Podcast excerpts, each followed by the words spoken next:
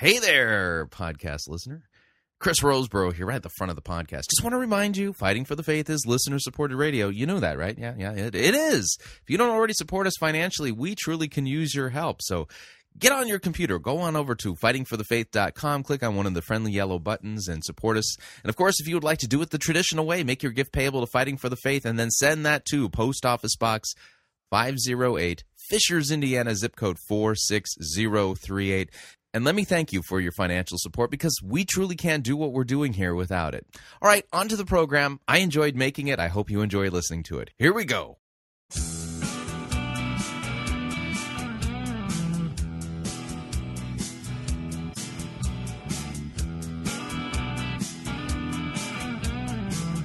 It's time for another edition of Fighting for the Faith. Thursday, June 9th, 2011.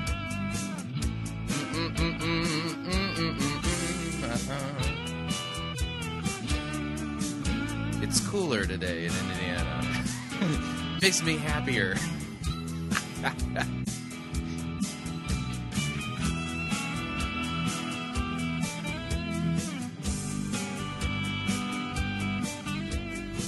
and it makes it easier to enjoy my favorite cup of coffee.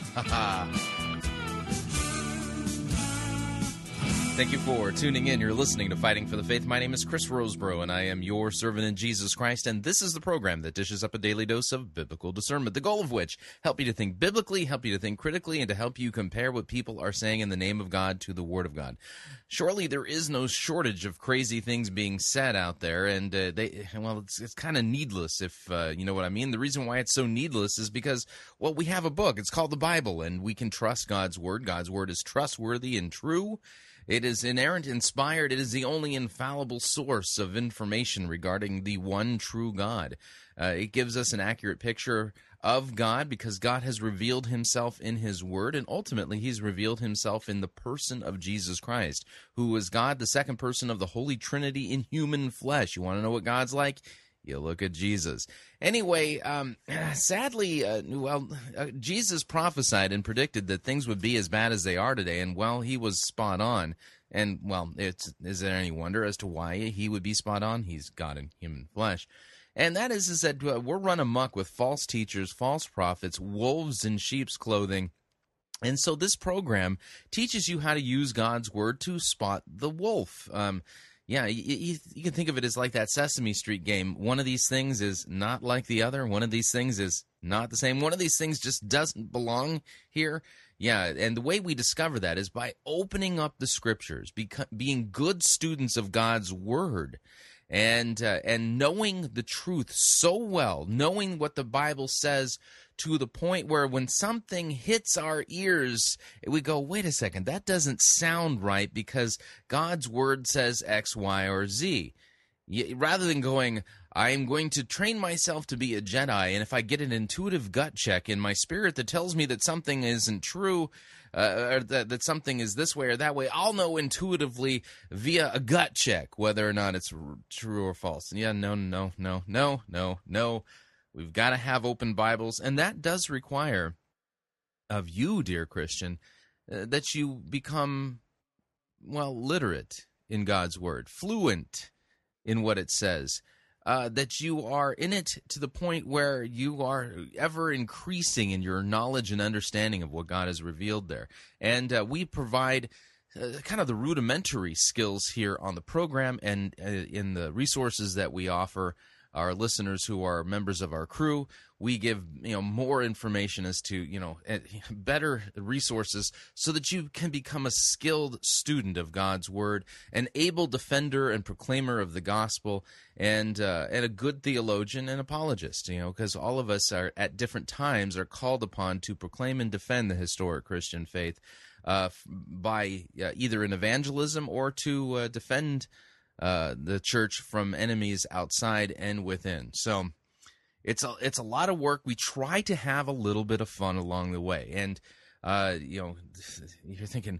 Well, Chris, I mean, is that really sanctified? Yes, it truly is. I, I recommend that you read the passages that that um, that discuss such things. For instance, uh, Elijah on Mount Carmel and his handling of the prophets of Baal. You know, read the passage and you'll know what I'm talking about. Anyway, we have got a long way to go today. This is a program that's going to take some time, and I want to make sure that I get everything that I want to get in in on today's program.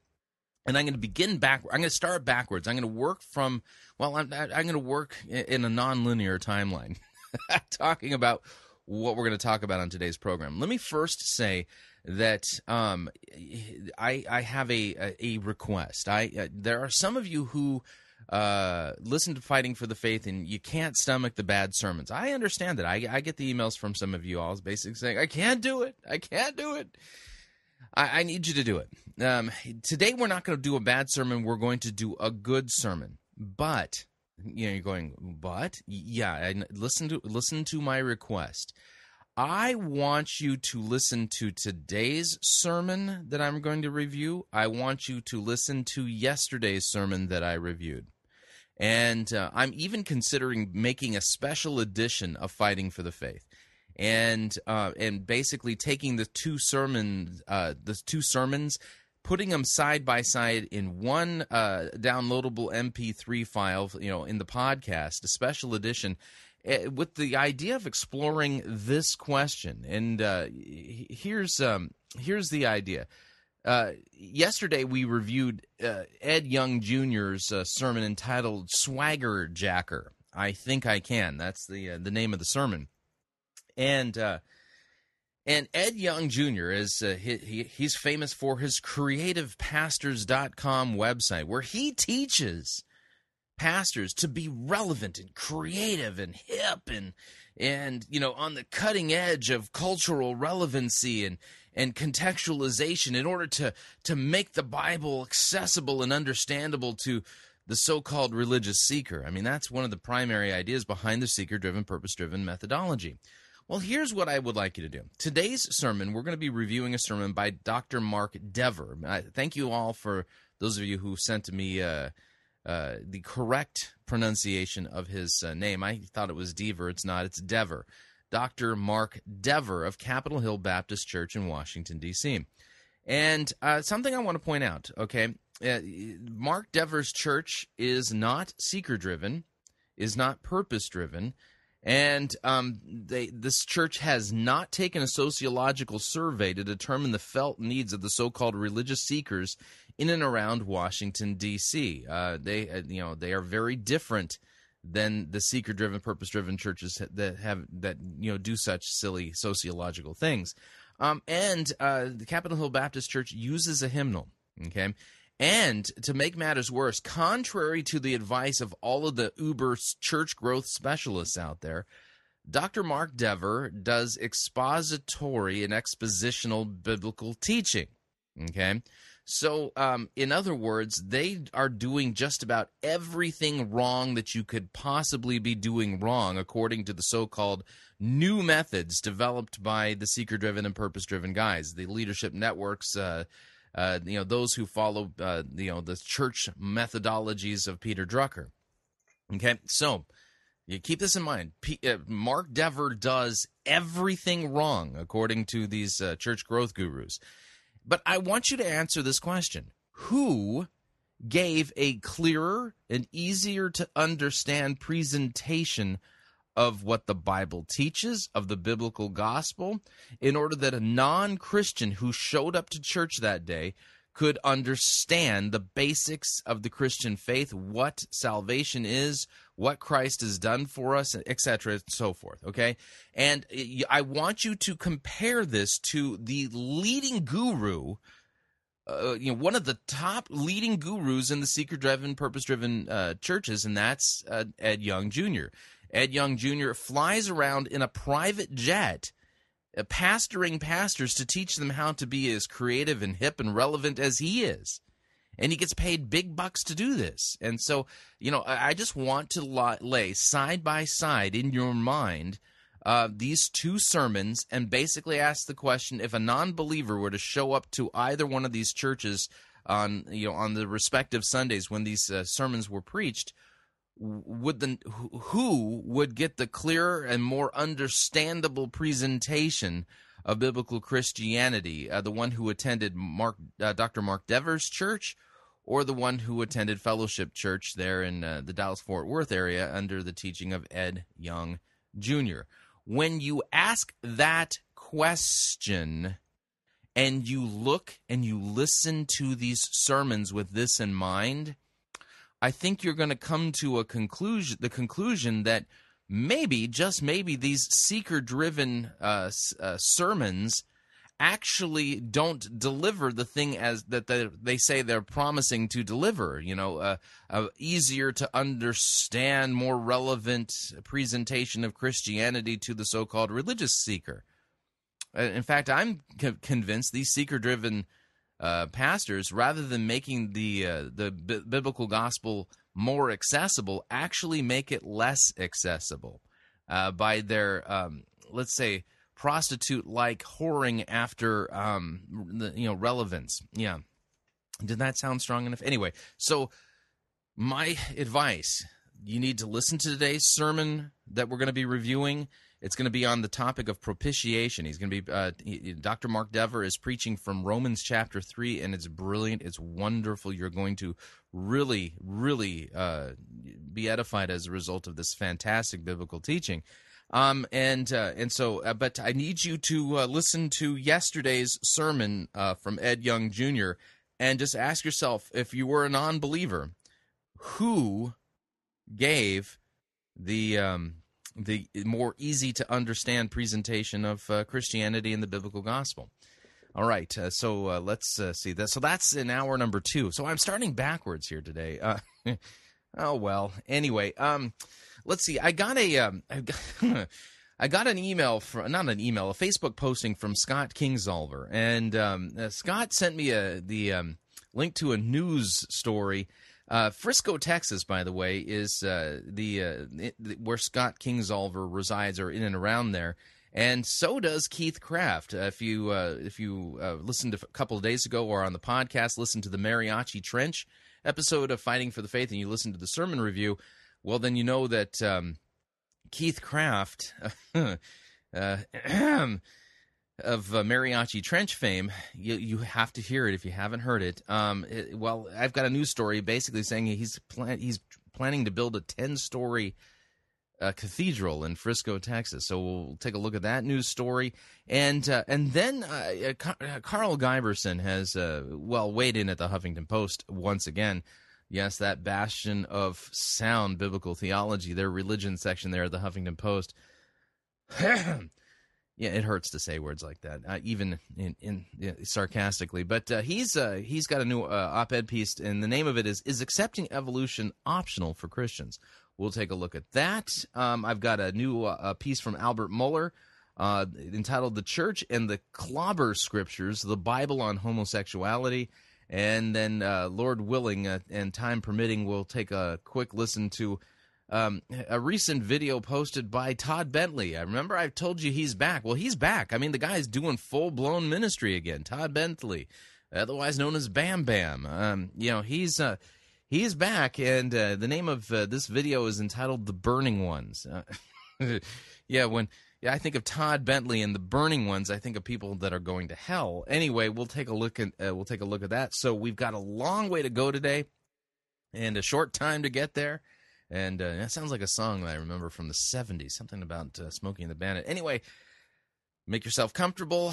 Uh, keep in mind, fighting for the faith has been known to decrease productivity. This is one of those programs that uh, could cause you to suffer from frustrative brain explosion. Oh, and by the way, somebody did on my Facebook wall ask me yesterday if pounding their forehead into the steering wheel in their vehicle could cause the uh, the airbag to deploy. And you know, so I basically I don't know the answer to that question, but uh, let's just assume that the answer is yes. So if you're listening to Fighting for the Faith while driving, do not, under any circumstances, uh, you know, pound your forehead into your steering wheel. That could cause something terrible to happen and you may be injured. So th- this is a dangerous, dangerous program. Uh, very, very dangerous. So yeah, I, I, just want you to keep that in mind.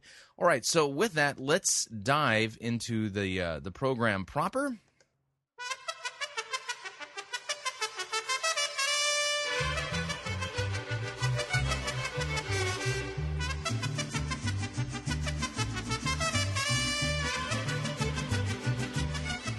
Ah, yes, mariachi music. That can mean only one thing.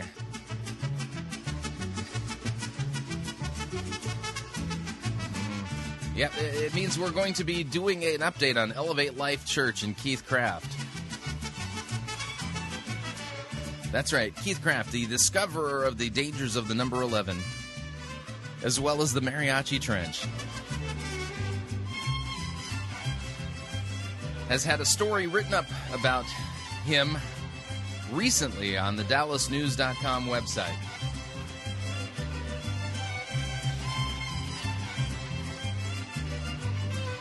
All right, let's kill the mariachi music.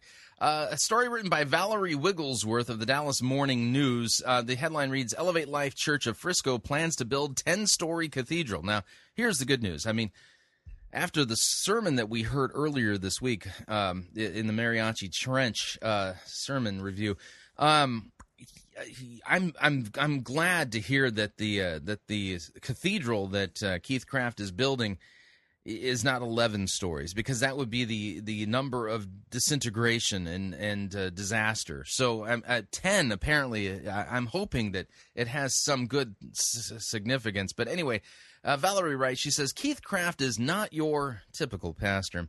He's not a household name. Yet he's shared the stage with the likes of Margaret Thatcher, Mikhail Gorbachev, and Bill Clinton. really? yeah. seeing i just i cannot visualize keith Craft sharing the stage with margaret thatcher bill clinton i can action i can actually uh, i can picture that but uh, margaret thatcher anyway for the past decade he's been at the helm of an interdenominational church whose rapid growth has mirrored that of the suburb it calls home yeah, I think I'm beginning to think that the reason why his church is growing so fast is because it, uh, Keith Craft, well, he teaches the same nonsense that most people already believe anyway. Uh, you know, there's nothing coherent in his theology, as is you know the same with most non-believers anyway. Anyway, um, uh, he's now on a mission. Keith Craft is on a mission to build a sanctuary that ex- that's expected to be one of the tallest buildings in Frisco once completed next year. In quote in the day in the old days, Europe especially, the whole purpose for a steeple was that there would it would be the pinnacle building in that community to point people toward Christ, Craft said. That's his his hope for what's being called the Cathedral of Frisco, which will stretch about 10 stories high and connect with its existing church building on 27 acres in eastern Denton County. The building's Gothic architecture draws on the historic traditions of the church, but inside it will have all the modern day accoutrements like stadium style seating for 3,000 and the state of the art technology that comes with the megachurch status. He calls the church's design a timeless paradigm. People won't have to guess that this is a church. Message spreads heading up uh, elevate elevate life church with his wife sheila wasn't always in the cards for craft. He was a traveling man. For years he was among a group of christian bodybuilders touring the world to preach the gospel while wowing crowds with feats of strength. They bent steel they busted apart police handcuffs and they crushed dry, giant stacks of concrete. Yeah it makes you wonder if uh, maybe Keith Craft, while he was a traveling bodybuilder, was um, crushing giant stacks of concrete with his forehead, and and that might explain what happened to him and and and the resulting bizarre theology that ensued. Anyway, People are drawn to the spectacular, Craft said, uh, of his reason for founding Strike Force. It was a tool to reach people for Christ. He branched out into motivational speaking, meeting with corporations and appearing at events big and small alongside of some of the world's most renowned leaders. He also appeared regularly over the years with friend and televangelist Joel Osteen. that explains a few things. Pastor of Houston's Lakewood Church and the largest in the nation, coin crafted the term leadershipology, the study of leadership, and formed a nonprofit to help people develop the necessary traits. His message spread. In 1999, a group from Frisco chartered a bus to go hear him speak. Afterward, they invited him and his wife to start a church in their town. Poor things. Anyway, celebrate. So there you go. That explains a little bit of uh, Keith Craft's backstory and um, might have uh, some explanatory value as to why he teaches such things as uh, about the number 11 in the Mariachi Trench. So there you go. Okay, moving along.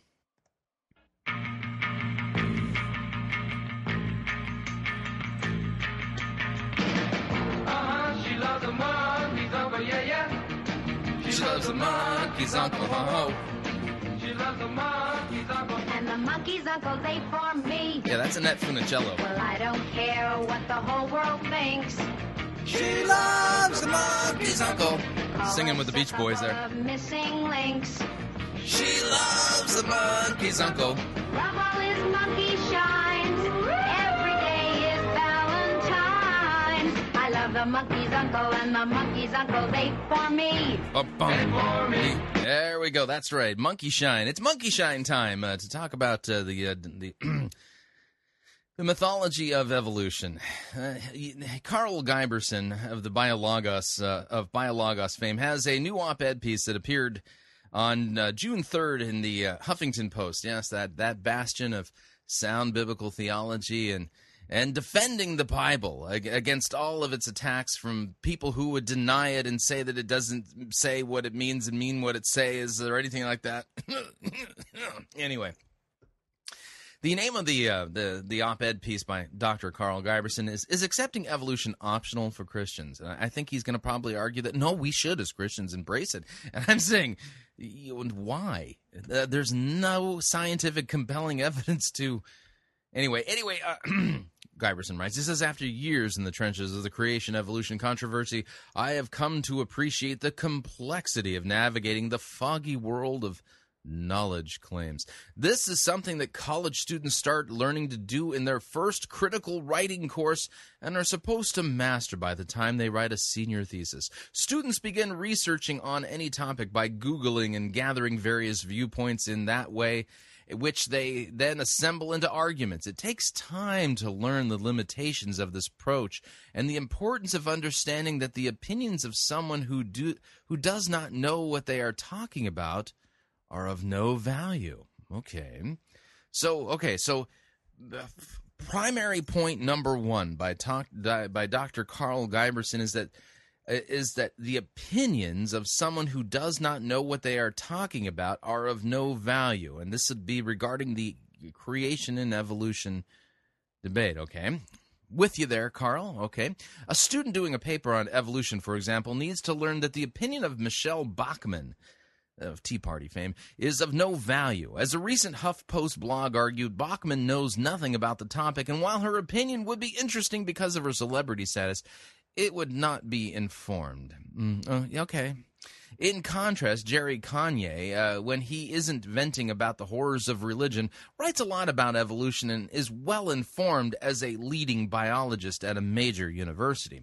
A student paper examining the pros and cons of evolution versus creation that pitted Bachmann against Coyne would receive an F for improper use of sources. Yeah, you know, um, that's kind of an interesting way to start off, Karl. Um, the reason why is because um, I would never use Michelle Bachmann as a source to refute or challenge the claims of evolution. In fact, most of the the guys that I know who uh, and I talk to regularly who deny uh, the uh, evolution and challenge its uh, uh, assertions um, they would never use Michelle Bachmann as an example. They do it on scientific grounds. It's kind of weird that you would kind of start off kind of painting the picture of a Christian who would challenge the claims of uh, of Darwinian evolution as somebody who would have to resort to you know quoting somebody like Michelle Bachmann. Anyway, on the other hand, Michelle Bachman has had extraordinary experience with raising children five of her own and amazing 23 foster children. Her insights into foster care and family life would most likely be of great value. more so than Jerry Coyne's, for example. But in both cases, the consensus of bodies of experts would be far more reli- a far more reliable starting point, and it would be essential to note whether any individual, regardless of their expertise, was at odds with the scholarly community on the topic of interest. This kind of critical thinking about sources and expertise is essential in navigating the complexity of our modern scientific world and developing sensible and defensible positions on everything from the age of the earth to the real cost of Medicare. Unfortunately, America has an uneasy relationship with experts. Many people don't like the idea of consulting some egghead at a university to get the scoop on complex problems, even though that egghead might be the world's leading expert and hold a position endorsed by the National Academy of Sciences. Every night on Fox News, Glenn Beck assaults expertise in education as if they are just different prejudices. He regularly pits his high school diploma against teams of Ivy League doctorates in a most amazing performance as America's leading anti intellectual. A few hours later on Fox News, Sean Hannity hosts a great American panel in which he asks former beauty queens, football coaches, and country singers to comment on complex political and economic questions. This sort of anti intellectualism, the religious and political roots of which are documented in Richard Hofstadter's um, uh, classic work, Anti Intellectualism in America's Life, and examined from another perspective in my forthcoming book, The Anointed, The Evangelical Truth in a Secular Age, provides much of the foundation for the assaults being made today on evolution. We are regularly told that we can make up our own minds about evolution. The preferred education strategy being advanced is a two models approach where evolution and some version of anti evolution, like intelligent design, are presented. And students are encouraged to make up their own minds. You, you mean students are being told to examine the pros and cons of evolution versus creation based upon evidence and then told to make up their own minds based upon evidence? That's anti intellectualism, Karl? Hmm. Karl then states this is a disastrous approach to education. Anti intellectualism disguised as democratic egalitarianism, to expose high school students to fringe perspectives presented as genuine alternatives, and then encouraging them to choose the one they like best is to send the message that there is no such thing as knowledge. This approach appeals to those who don't like the consensus of knowledge generating communities. If global warming is forcing unwanted regulations on the smoke from your factory, then alternative ideas are most welcome. If sound economics says that taxes should go up, then please find some unsound ec- economics that say otherwise. And if scientific community says evolution is true, then please find a fringe group to say otherwise. After all, this is America, and America's and Americans think for themselves. Now, I, I want to point something out here. Notice what he's doing here basically saying, I've got a bunch of PhDs that are in a community that say that evolution is true and they're experts, and to challenge them is the equivalent of engaging in anti intellectualism. That's his tactic here. Uh, aside from being a logical fallacy, um, uh, well, it uh, kind of begs the question. Um, really, are are the only people who are challenging the claims of evolution anti intellectuals, I would point you to a website. Uh, you can find it, by the way, online, and the name of it is dissentfromdarwin.org. Dissentfromdarwin.org. A scientific defense, uh, def- dissent from Darwinism, and there's a there's a there's a link that you can click on, and it's called um, the list. Mm-hmm. There's a scientific dissent from Darwinism. It deserves to be heard and you can download the list of people who have signed on to this document. Let me read to you some of the people in this list Philip Skell, Emeritus Evan Pugh, Prof of Chemistry from the Pennsylvania State University and member of the National Academy of Sciences. He has signed the Dissent from Darwin list. Lyle L. Jensen, Professor Emeritus, Department of Biological Structure, and Department of Biochemistry, University of Washington, Fellow of the AAAS. K. Mosto Onuoha, Shell Professor of Geology and Deputy Vice President and Chancellor of the University of Nigeria. Uh, Ferenc Jeszenszky, former head of the Center of Research Groups, you know, Hungarian Academy of the Sciences. Let's see here. Paul Ashby, PhD in chemistry from Harvard University. Henry Schaefer, Director, Center of uh, Computational Quantum Chemistry at the University of Georgia. Robert W. Bass, PhD Mathematics, also Rhodes Scholar, postdoc at Princeton at from John Hopkins University. Daniel W. Hines, PhD Geophysics from Texas A&M University. Richard Anderson, P- Assistant Professor of Environmental Science and Policy, Duke University. Now, if you think that there's just a couple of quack scientists out there who've signed this list, well, the list is, uh, well, f- over 400 strong. And signing on to the list, they uh, publicly, um, basically, are publicly stating that they are being skeptical of Darwinism. In fact, here's the thing that they, this is the quote from the list itself. We are skeptical of the claims for the ability of random mutation and natural selection to account for the complexity of life. Careful examination of the evidence for Darwinian theory should be encouraged. And these are the scientists who've signed on to this. These are scientists who are publicly dissenting from Darwinianism. And it doesn't sound to me like they're um, doing it uh, as a form of anti intellectualism, if you know what I mean. In fact, let me. Here's one of the uh, here's one of the uh, the uh, interviews that's available at the uh, Dissent from Darwin org website and it's uh, it, it's it's an interview with Dr. Ralph Seelke. Uh, listen in. Let's see if this. I'm joined today by Professor of Biology Dr. Ralph Seelke. Dr. Seelke went to graduate school at the University of Minnesota and the Mayo Graduate School of Medicine. Finished his work for a PhD in microbiology in 1981.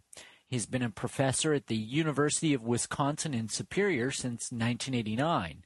In 2004, he was a visiting scholar in the Department of Microbiology and Immunology at the Stanford University Medical School, conducting research to further our understanding of evolution. Hmm. Sounds like an anti intellectual to me. Dr. Seelke conducts lab research at the university that focuses on what can evolution really do his main research in whoa, whoa, he's doing scientific revel, uh, uh, scientific research like replicatable research to see what uh, what evolution can and can't do? Oh he's an anti-intellectual. Interest has been in experimental evolution. His work has resulted in seven presentations at regional or national scientific meetings since 2001 on the capabilities and limitations of evolution in producing new functions in bacteria he is a co author on eight publications in such journals as Proceedings of the National Academy of Science, Journal of Bacteriology, and Molecular and General Genetics. And we wanted to have Dr. Seelke on today to talk with us a little bit about his research in experimental evolution. Wow. He's an anti-intellectual, obviously. He he doesn't he need to he needs to understand that there's an entire community of scientists who have already determined that evolution is true and he cannot challenge them without doing without being an anti-intellectual because these scientists have already determined that this is that evolution is true and you cannot question them because they are experts. How dare he actually engage in scientific research and experiments on the limitations of uh, of evolution. He is an anti intellectual. Welcome and thanks for being here, Dr. Seelke. Hello. I know that you have a deep interest in evolution, obviously, and in understanding, I guess, its capabilities and limitations, right. mm-hmm. especially in regards to microevolution and macroevolution. And I'm wondering if you could briefly explain for our listeners what microevolution and macroevolution are.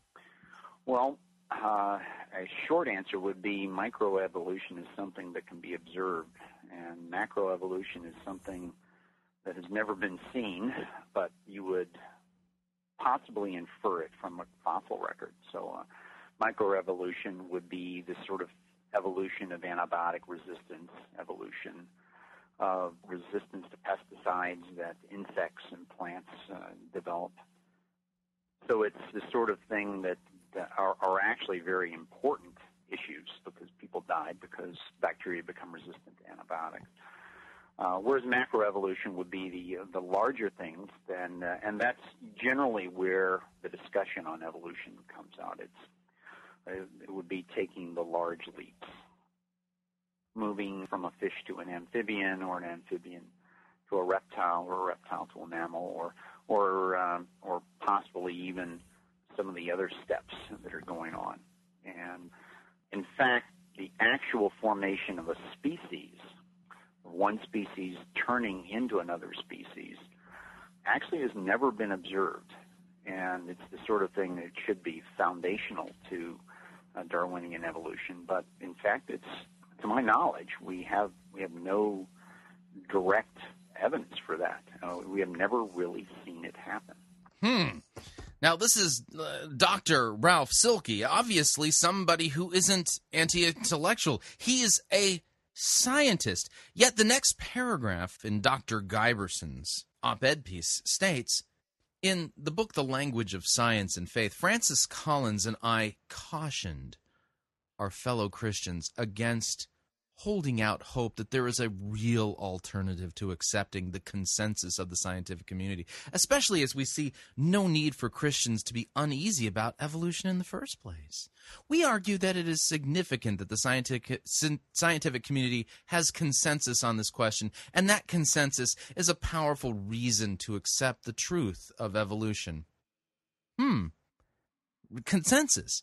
Uh, Dr. Giberson, I, I, I, my question for you is, is that if, if there's all of this consensus regarding evolution, then why have 400 scientists from around the world, from leading scientific institutions, signed the uh, Dissent from Darwinism document that's posted at the dissentfromdarwin.org website? Yeah, basically, he's just say, basically the experts have determined this for us. Don't question them. You Christians should not be looking for an alternative to evolution. This is already buttoned up and sealed. Our experts have got this under control. Don't you dare challenge our conclusions or the consensus of um, what we've determined. Hmm, it's kind of weird, isn't it? I mean this uh, this sounds like um, a religious institution, you know, that the, like the magisterium of, of the Pope. The scientific popes have spoken, and you cannot challenge their conclusions. No, no, no, no, no, no, no, no, no, no, no. And if you do so, you are anti-intellectual, and you you are just stupid. Yeah, you need to stop looking for an alternative. We've already determined this to be true. The fact that Dr. Karl Giberson is arguing in this way basically proves to me that uh, the evidence isn't on his side. Because if the evidence was really on his side, then it would be able to stand up to scientific scrutiny, whether it comes from a PhD in biochemistry or from a lady who ro- raised 23 foster children. It doesn't matter who's asking the question. The truth is true regardless of your education level. Kind of weird that you know, that at this point we're just supposed to bend the knee, according to Karl Giberson, to those who know better and not question. Yet at the same time, you know, I always and again question Darwinian evolution on scientific grounds.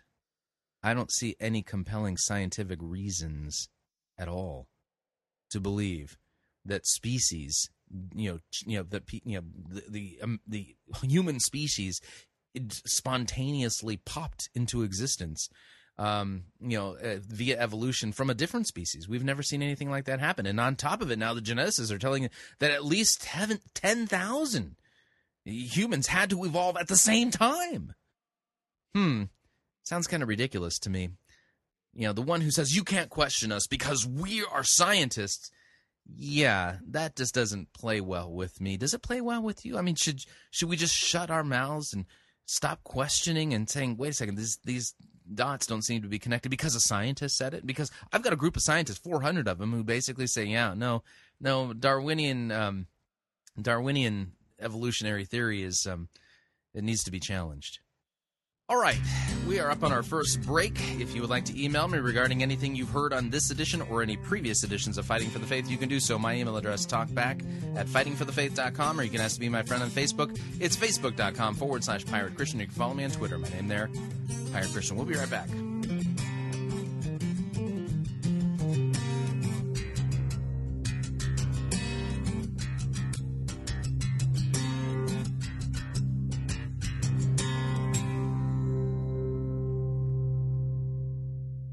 No itching ears are scratched here.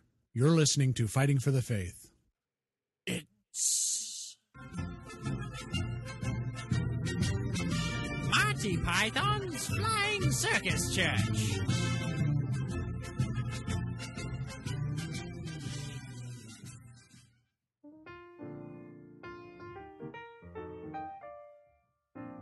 Welcome to Build a God. How can I help you? Hello, I received a Build a God certificate for my birthday, so I'm here to build my own deity. Oh, this has got to be so exciting for you. Oh, it really is. Okay, let's get started. The first thing we have to do is determine whether your God is male, female, or unisex. Men are pigs anyway. She has to be female. Great choice. Now we have to select some of the attributes of your goddess. What do you provide? Do you want her to be kind, loving, compassionate, just, angry, righteous, wrathful? The goddess I believe in would only be loving and kind. Perfect. Now, is there any kind of sin that needs tending to by your goddess? Sin? You know, things like lying, cheating, stealing, murder, homosexuality. Well, I definitely want my goddess to be gay affirming, and sin itself just feels so negative. I'm a good person, and I think my goddess will think everyone else is too. Oh, wonderful. Your goddess is coming along beautifully. Now we have to get to the difficult questions. Does your goddess offer an afterlife? Yes, my goddess would let everyone go to heaven. Except for Hitler, Genghis Khan, my good for nothing ex boyfriend. Oh, excellent, excellent. Now for the final step. You have to name your goddess. Hmm. Think I'm going to name her Jesus. Oh, wonderful! That's what everyone names their god.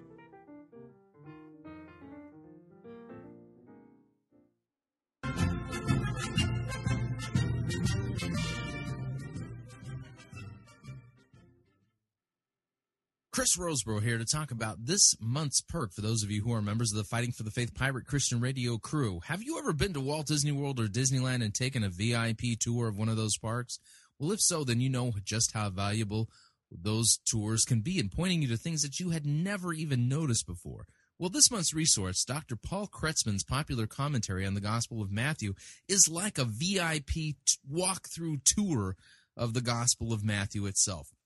It's fascinating, in depth, written on a lay level, and it'll help you to achieve a much deeper appreciation and understanding of this vital, vital biblical book.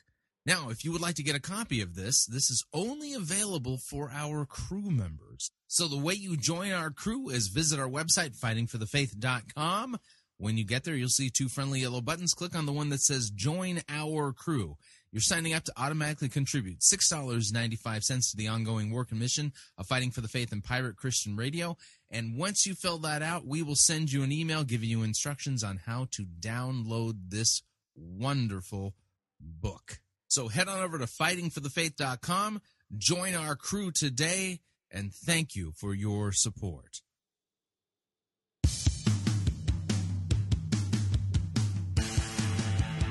Bum, bum. Right, we're back.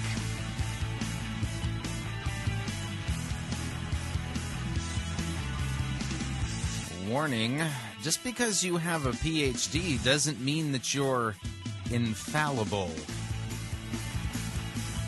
Funny, those guys always claim infallibility for their consensus, but not for the Word of God. Isn't that weird? Anyway, I need to remind you, Fighting for the Faith, this is listener supported radio. That means we do depend upon you and your generous gifts and financial contributions in order to continue to bring Fighting for the Faith to you and to the world. Um, if you're not already a member of our crew, we still need about 190 of you to uh, join our crew.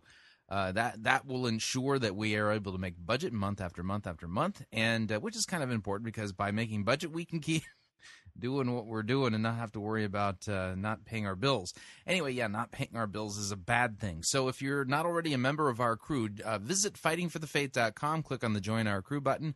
And uh, when you do, uh, uh, you know, after you fill it out, it's only six dollars ninety five cents every month to support the ongoing work and mission of fighting for the faith and Pirate Christian Radio. And uh, when you subscribe and join our crew, I will send you a link to download our latest ebook, and that's Dr. Paul Kretzmann's popular commentary on the Gospel of Matthew. Fantastic work. It'll give you a, a flavor for what good, sound biblical exegetical hermeneutics looks like and it was it's done on a popular lay level. It was done in the 1920s, long before post-modernity It isn't influenced by any of the wacky seeker-driven stuff. It's it's just breathtakingly refreshing. And so, of course, if you would like to make a one-time contribution, you can do so. Click on the donate button on our website, or you can make your gift payable to Fighting for the Faith and send it to Post Office Box 508, Fishers, Indiana, zip code 46038. Dun, dun, dun, From the AlbertMohler.com website.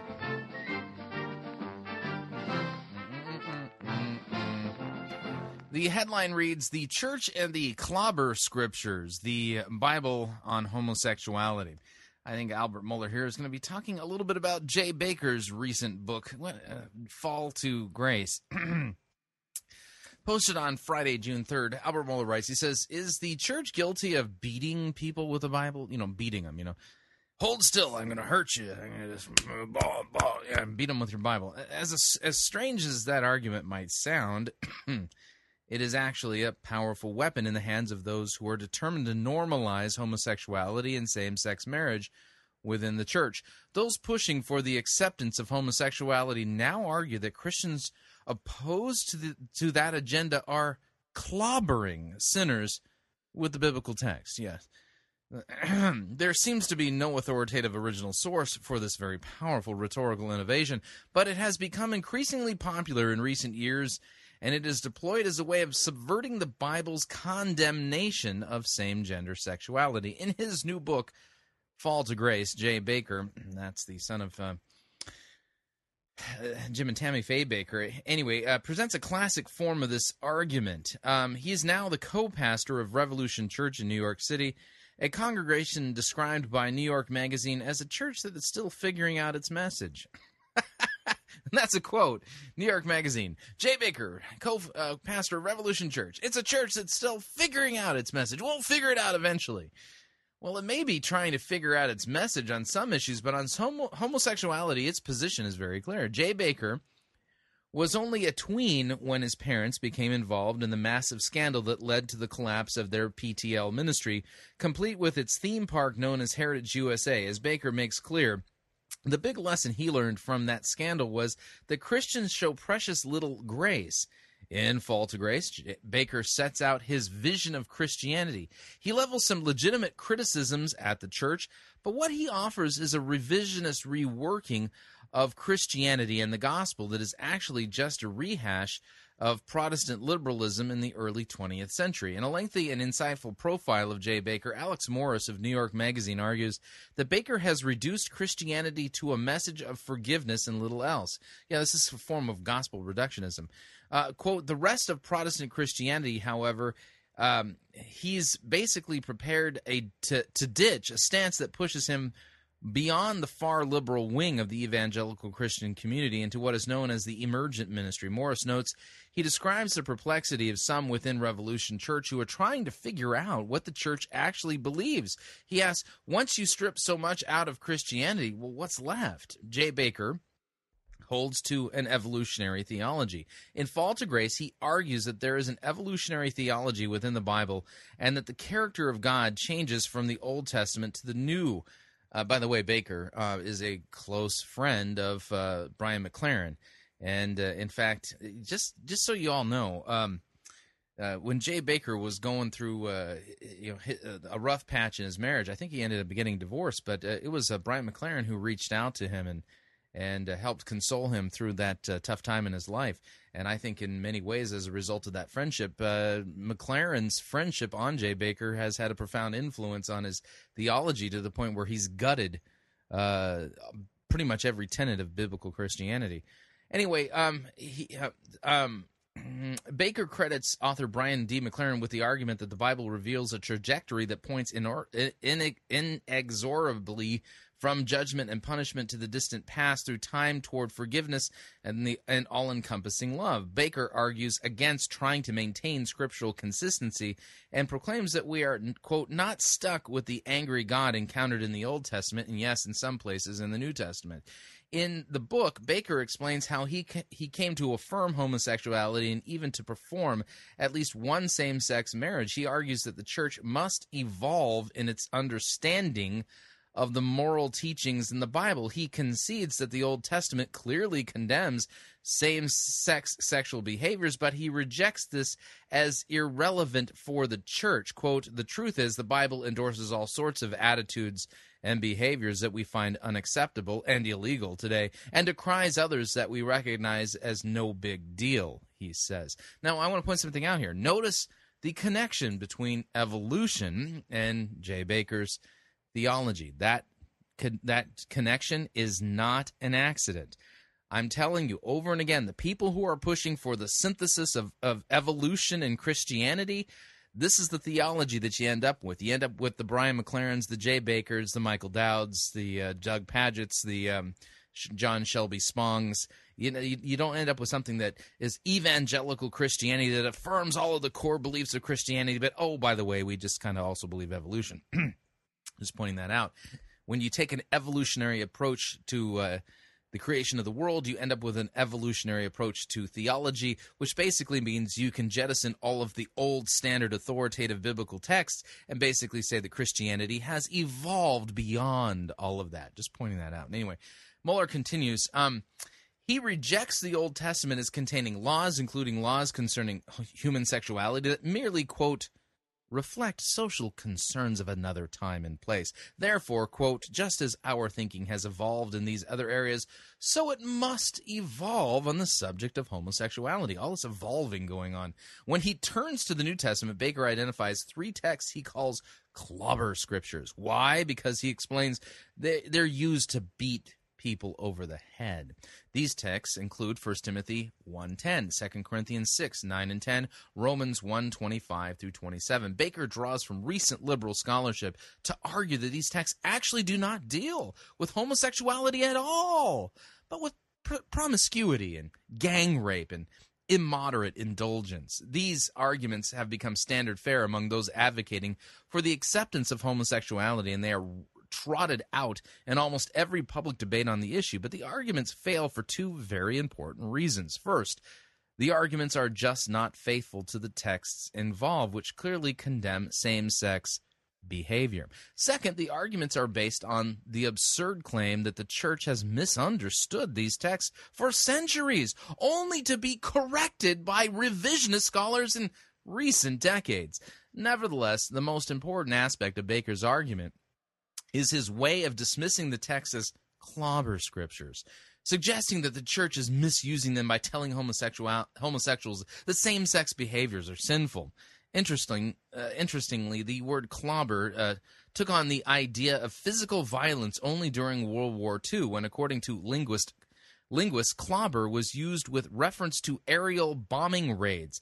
It is well established in our vocabulary now, which is what makes this rhetorical strategy so effective. It simply isn't right to clobber people. But is that what Christians do when we affirm the truthfulness and authority of the Bible?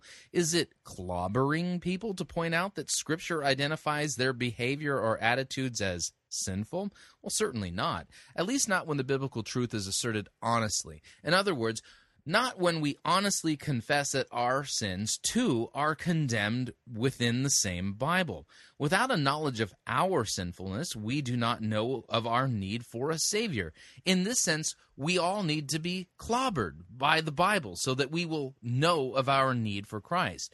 God loved sinful humanity so much that he gave us the Bible and the law in order that we might know with revealed specificity the truth about our own sinfulness. Then we truly celebrate what it means that God so loved the world that he gave his only Son, that whosoever believes in him should not perish but have eternal life. The Bible's condemnation of same sex behaviors is comprehensive and it's clear. It is interwoven within the Bible's message concerning God's plan for humanity, marriage and society, and the gospel. Human flourishing is found only by living in obedience to God's revealed plan. Our rebellion against the Creator is never so insidious as when we declare that our own plan is superior to His. When the Bible, in part or in whole, is dismissed as clobber scriptures, it is not only the Bible that is subverted, but also the gospel. The church must recognize that fact clearly and recognize it fast. I completely agree, Dr. Mohler. Great piece. Good point. Yeah, but the, the Bible is clear that uh, there's a whole range of human behavior that is sinful and contrary to uh, God's wor- uh, God's revealed will. Um, it is every bit as uh, sinful for somebody to have lustful t- uh, thoughts towards somebody uh, who isn't their their marriage partner. It is absolutely sinful to have sex outside of marriage. It's it's it's a, it's a sin to lie. It's a sin to murder. It's a sin to engage in same sex intercourse or to lust after somebody of the same sex. The scripture is perfectly clear on this. And the purpose of the law is not to make us righteous, it is to clobber us, to show us that we do not stand justified before a holy and just God, but instead we stand condemned in our sinful nature, in our sinful behavior. And we stand condemned and rightly um, judged and condemned by God. But there's a second part to that, and that is is that Christ Jesus, God in human flesh, died on the cross for our sins and rose again on the third day. So if you don't understand your sinfulness in all of its different aspects across the whole range of of uh, things that God has defined as sin, then you don't know what you're repenting of. You don't know what you're what makes you liable to the judgment of God, and you don't understand what Christ has bled and died for, and as a result of it, the gospel gets subverted. Jay Bakker, I understand, uh, you know, th- what he's experienced, but the reality is, is that his theology is a reaction to.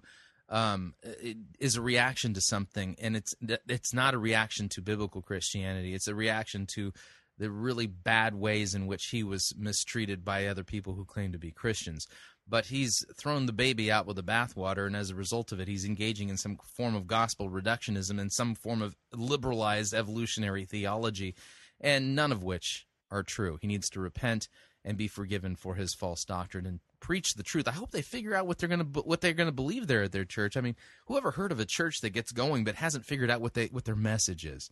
Kind of weird, isn't it? I mean, yeah, Jesus didn't send the uh, you know the, uh, the, his disciples out without a message. They had a very clear message, and uh, that that message hasn't changed, and we're to proclaim that message even to this day until Christ returns. All right, we are up on our second break. We're not going to get to the Todd Bentley uh, segment today. We'll have to save that t- uh, for tomorrow. If you would like to email me with, uh, regarding anything you've heard on this edition or any previous editions of Fighting for the Faith, you can do so. My email address, talkback at fightingforthefaith.com, or you can ask to be my friend on Facebook. It's facebook.com forward slash pirate Christian or you can follow me on Twitter. My name there, Pirate Christian. Good sermon review coming up. You don't want to miss it. We'll be right back.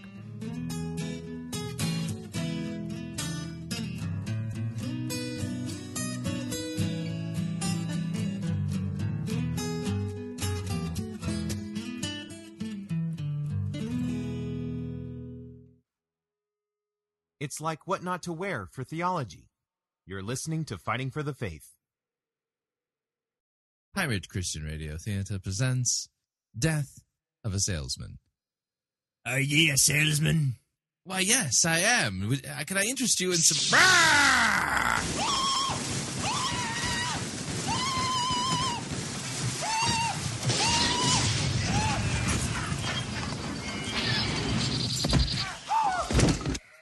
You're listening to Pirate Christian Radio. Chris Rosebrough here to talk about this month's perk for those of you who are members of the Fighting for the Faith Pirate Christian Radio crew. Have you ever been to Walt Disney World or Disneyland and taken a VIP tour of one of those parks? Well, if so, then you know just how valuable those tours can be in pointing you to things that you had never even noticed before. Well, this month's resource, Dr. Paul Kretzmann's popular commentary on the Gospel of Matthew, is like a VIP t- walkthrough tour of the Gospel of Matthew itself. It's fascinating, in depth, written on a lay level, and it'll help you to achieve a much deeper appreciation and understanding of this vital, vital biblical book. Now, if you would like to get a copy of this, this is only available for our crew members. So the way you join our crew is visit our website, fightingforthefaith.com. When you get there, you'll see two friendly yellow buttons. Click on the one that says Join Our Crew. You're signing up to automatically contribute $6.95 to the ongoing work and mission of Fighting for the Faith and Pirate Christian Radio. And once you fill that out, we will send you an email giving you instructions on how to download this wonderful book. So head on over to fightingforthefaith.com, join our crew today, and thank you for your support.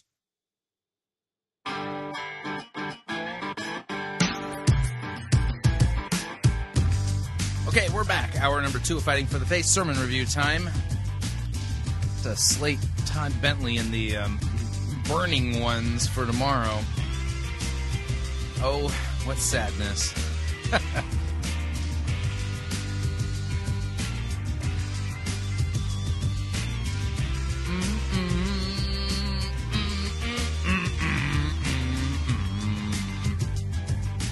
All right, let's cue up the sermon review music and let's get into this.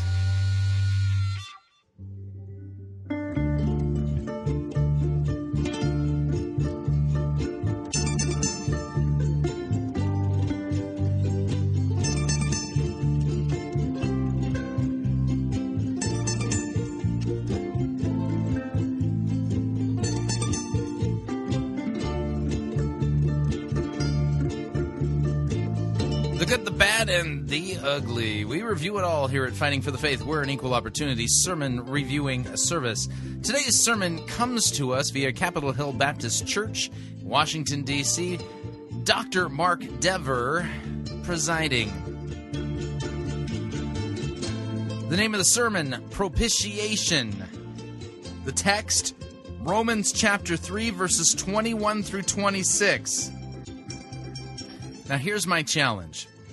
As I said at the opening of the program, I want you to r- listen to the sermon and I want you to then compare it to Ed Young Jr.'s sermon that we reviewed yesterday. The name of Ed Young Jr.'s sermon was Swagger Jacker.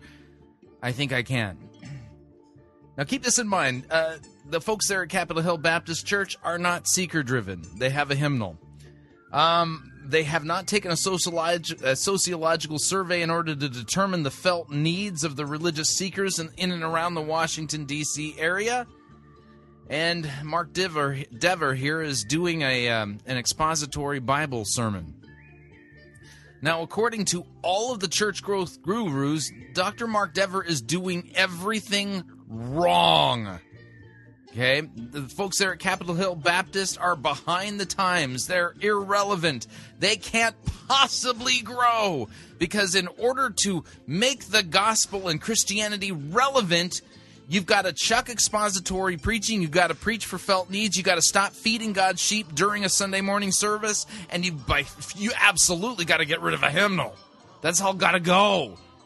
But then ask yourself this question: compared to one of the primary head leaders of the seeker driven church, um, that would be Ed Young Jr., after listening to both sermons, ask yourself if you were a, a non believer, if you were a, somebody who was not a Christian, and you went to both of those churches in order to try to figure out what Christianity is all about, who, at, after this sermon, has done the better job of actually teaching God's Word, giving a clear explanation of the problem that mankind is in, and the clear presentation of the gospel as the solution.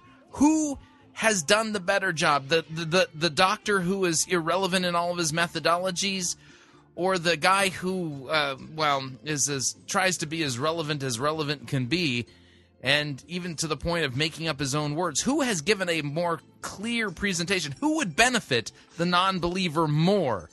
Ed Young Jr. or Dr. Mark Dever? That that's the that's the challenge for you. I need you to take this question seriously.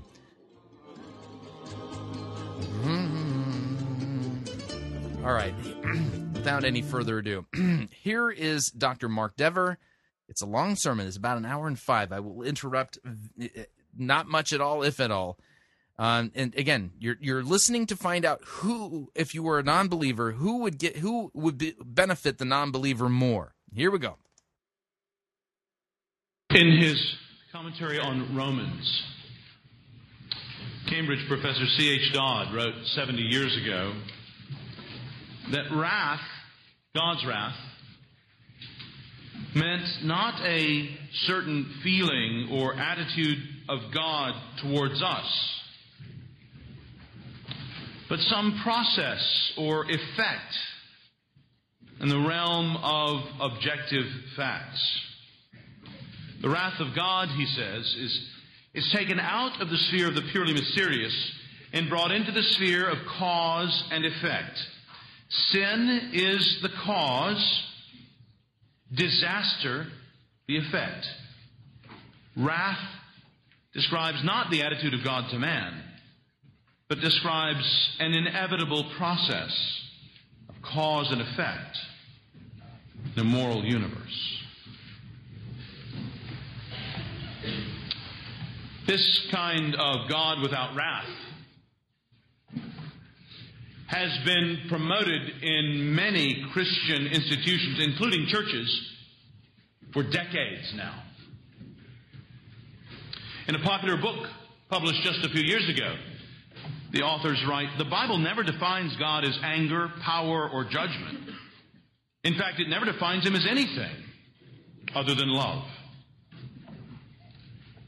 Many modern scholars, even at schools known as being evangelical, have written and suggested that emphasizing the idea of the penal substitution of Christ, that is, he was substituted to bear our penalty. Christ died as a substitute for sinners and so satisfied God's wrath against us for our sins, that that is a terrible idea. It seems inherently to contain in it ideas of God and his character that are not noble. Anger, wrath, judgment that Dodd and so many later writers have decried. They object that this emphasis on Christ condemned in our place in order to deliver us from God's wrath obscures other images that God's Word uses to describe what Christ did for us on the cross. They suggest that penal substitution is really a totally irrelevant idea today anyway. People don't understand such ideas of, of sacrifice in a world where fewer and fewer people have ever seen an animal being killed to be given to a deity. They've said it makes the good news not very good. And that, in fact, it seems to sanction, as these critics say, and I quote, a kind of divine child abuse.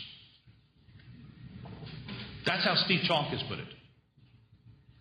In his book, The Lost Message of Jesus, he quotes John 3.16. And by the way, anytime a book is titled The Lost Message of Jesus, you might just want to stop and question. But now you've found it.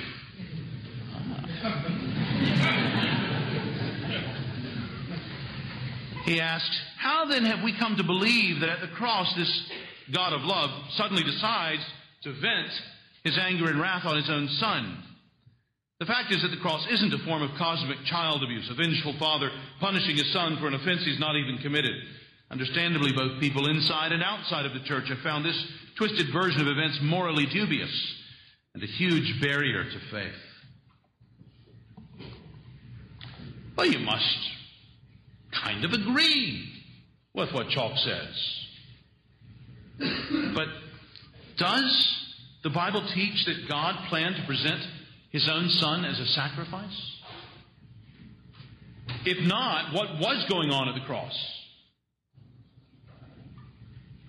If so, what was it that Jesus wanted? Was it child abuse? Or did he lay down his, wife, his life willingly? What was the end to be accomplished? Why? would God have done this? Well, all these questions and more are addressed this morning in Romans chapter 3, verses 21 to 26. Romans 3, verses 21 to 26. If you're using the Bibles provided here in the West Hall, uh, you'll find that on page 1180. And if you're using the Bibles provided over here in the main hall, you should find that on page 1100 and, wait, 1180 here in the main hall and 1114 in the West Hall. While you're turning there, let me uh, give you simply a, a couple of sort of orientation points. First, as we move now from the Gospels, where the teaching of Jesus is recorded, to the letters in the New Testament, where the rest of this series will be, some people may be feeling, well, we've done the best part. You know, we've seen what Jesus has to say about his own death, what he himself taught. But if that's, if you're even tempted to think this more, that this morning, I'd like to challenge that thought uh, just a little bit. Just as we saw in the Old Testament books of Exodus and Leviticus and Isaiah, that they were inspired by God's Spirit to teach us what God would do with His Son, so these New Testament letters are inspired by God's Spirit to explain to us the significance of what He did at the cross. And this is a typical pattern we find in Scripture. God doesn't mutely act like some pagan deity, capriciously throwing down lightning bolts. When the God of the Bible acts, he acts with purpose. He predicts, and then he acts, and then he interprets his action. We see this with the great salvation event in the Old Testament, the Exodus. God predicted, he taught about it, he did it, and then for centuries afterwards, he referred back to it, interpreting it and explaining its significance to the people of Israel. And he did it with the great salvation event in the New Testament as well, the cross. He predicted it, he did it, and then he interprets, he explains that death. And this is what the letter to the Romans is doing. And now to the letter itself. Our, our study today and the next three are going to be from this magnificent letter. If you look back at chapter 1, you'll find that Paul, so far in Romans, has introduced himself. Then in chapter 1, there, verses 16 and 17, he has announced the gospel, just sort of a, a summary announcement. And then, really, from the next verse, chapter 1, verse 18, all the way over to our passage, chapter 3, verse 20, Paul makes clear that God's wrath is revealed against all who sin Gentile and Jew. Paul argues us all, really, into this conclusion that we find here in chapter 3, verse 19. Now we know that whatever the law says, it says to those who are under the law, so that every mouth may be silenced and the whole world held accountable to God. Therefore, no one will be declared righteous in his sight by observing the law. Rather, through the law, we become conscious of sin. So Paul has set up the problem. No one, he says, will be declared righteous by observing the law. No one by observing the law. He has shown the absolute necessity for something else. For the gospel that he announced back in chapter 1. Leon Morris has called our passage today possibly the most important single paragraph ever written. This is the heart of Paul's great letter to the Romans. In our passage, Paul describes the way of salvation. Here in the heart of Romans, in one of the greatest passages in all of Scripture, we see how the one true God would save us. Verse 21. But now, a righteousness from God, apart from law, has been made known, to which the law and the prophets testify. This righteousness from God through faith comes through faith in Jesus Christ to all who believe. There is no difference, for all have sinned and fall short of the glory of God and are justified freely by his grace through the redemption that came by Christ Jesus. God presented him as a sacrifice of atonement through faith in his blood. He did this to demonstrate his justice, because in his forbearance he had left the sins committed beforehand unpunished. He did it to demonstrate his justice at the present time, so as to be just and the one who justifies those who have faith in Jesus.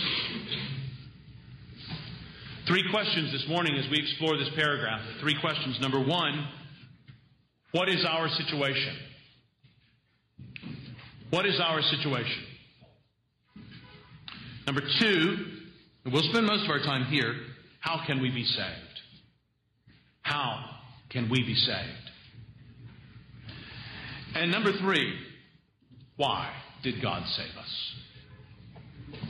Why did God save us? First, then, number one, what is our situation? In a word, it's bad. It's dire. Chapters 1 to 3 to this point have shown that everyone is in trouble. We are separated from God and sinful. We are all spiritually enslaved, spiritually dead, spiritually condemned. You start in chapter 1, verse 18, you go through chapter 3, verse 20, and you see that we are all in need. Paul references it in our own passage in verse 23 when he says, All have sinned. You look back through these preceding chapters and you find lists of, of godlessness and wickedness that, if we're honest or if we knew ourselves well enough, we would know describe us. Judgmentalism and hypocrisy, faithlessness and unrighteousness, sin, all around rejection of God, it's all there. Paul refers to it in that brief verse 23 For all have sinned and fall short of the glory of God. This letter makes it clear that we are depraved. The Christian scriptures warn us that we have rejected God by our hands and our hearts, by what we do and what we love. They, the, the word right here, have sinned, is in the aorist. It's past action. It's completed. I, I think it's referring to our fallen Adam. We've all sinned in Adam. Paul comes back to that in chapter 5. But then he says we also continue to fall short. That's in the present continuous. Uh, we have all sinned in Adam, and we all confirm that by the sins we ourselves commit. There is something in us that resents God, that resents even being told what to do. You know that's true. Look at your own life. The marketers know that's true. I was looking in the New Yorker this week. There was this ad for BMW, and what did it have? But this little booklet here with the word no on it. They had the booklet sealed. What did I immediately want to do? That's right. Furthermore, when it was laying there on my table and Patrick Schreiner came in, as far as I know, he's regenerate. He's an intern here in our church. Patrick sees it and almost lunges for it to begin to open it. Before I stop him, say, No, I want to use that as a sermon illustration. now, I still haven't opened it. I assume it's telling us about some really neat car in there. But do you see, there's something in us that's more than just curiosity. There's something in us that doesn't want to be told no. Oh, we don't mind being told when there's something we don't want to do. But when there's something we want, well, that's the ultimate question for us. What we want. The etymology of this word that's used for sin here in verse 23 is missing the mark. But it's not the mark merely that we have wanted to hit. No, no. This is the mark of what God calls us to hit. Many Christian pulpits today have watered down this idea of sin. Sin, they say, is, is not reaching your full human potential. Well, it is true that sin causes one not to reach one's full human potential. That's true. But it's a lousy definition. Uh, sin is fundamentally about our relationship with God. Sin is what we have done against God, not even just against His laws, but against Him. We have rejected Him. We no longer relate to Him as our loving Heavenly Father. And because God is good, we now then face His opposition, His just wrath against us for our sins. People are sinners, individually and universally. Paul has just said that up there in those verses we read in chapter 3, verses 19 and 20. He says it again here in verse 23 when he says, fall short of the glory of God. We have been removed from the presence of God. He has become invisible to us. His glories are gone from our experience. They are gone to us in our lives. These are the ravages of the fall strife and war, ruin and misery, and eagerness for hatred, even to the point of murder. And I could continue. Friends, the newspapers illustrate it. Even this last week has given more bitter evidence of it. This is the dark picture of the human situation. I wonder if you think I'm exaggerating this. If you're not a Christian, I realize all this may surprise you. You may think of Christians as just those eternally sweet people who believe they should just give and give and think everybody is basically good. Well, that's not what we see here in Scripture. We don't see that the Bible teaches that everybody is basically good. I wonder if you think that you deserve all the good things that have happened to you. Well, that's not the way the Bible presents it. I've shared this story before, but you're a transient congregation, and half of you won't have heard it. Maybe it'll be of help. Of the Hare Krishna I talked to in Cambridge when I was uh, I'd been at Marks and Spencers in the center of the town and was standing out was was leaving with Annie. She was in a little stroller, and uh, the uh, Hare Krishna comes up to me trying to sell a magazine, and I just say no, thank you. Uh, and he said, well, why not? You know, it's for good good Christian camp work. And I said, well, because I don't think what you're saying is true. And he seemed surprised by that. You don't think it's true? What do you mean you don't think it's true? And I said, well, I'm a Christian. And then he seemed kind of relieved. He said, well, look, we're Christians too. He said, we believe in Jesus. And I said, yeah, yeah, but you believe in Jesus sort of like my Hindu friends might believe in Jesus. You believe that, that God is, is in anything, right? He said, sure. I said, no, no, no. We believe that Jesus is the one, the only, the true God. That's it. Totally unlike us in that. And he went, oh. And I said, I said, now, you know, you know don't, don't worry. If, if you and I both had megaphones and we were talking to all the people walking around here, they didn't know I was the Christian, you were the Hare Krishna, they, they would all agree with you. They wouldn't agree with what I believe. He said, what do you mean? I said, well, you think people are basically good, right? He said, sure, of course. I said, see, I think people are basically bad. He said, what do you mean? I said, well, look, people have been made in God's image, but we all turn in on ourselves. We serve ourselves. We reject God by our actions. That's the truth of all of our lives, the lives of everybody on this planet. Anyway, we kept talking a little bit longer, and he realized that uh, I was not going to buy the magazine. but the, the longest bit of the conversation was about this idea because he was so surprised. He thought that, of course, Christianity teaches that people are basically good. But, friends, it doesn't teach that at all. Christianity tells you the truth about your heart in a way no other religion will. This is why, by the way, Christianity, if I can just walk perilously near political waters for a moment. Mm. This is why Christianity has tended to be a force for limited government powers. Not in the sense of libertarian versus New Deal Roosevelt. I'm not talking about American partisan things.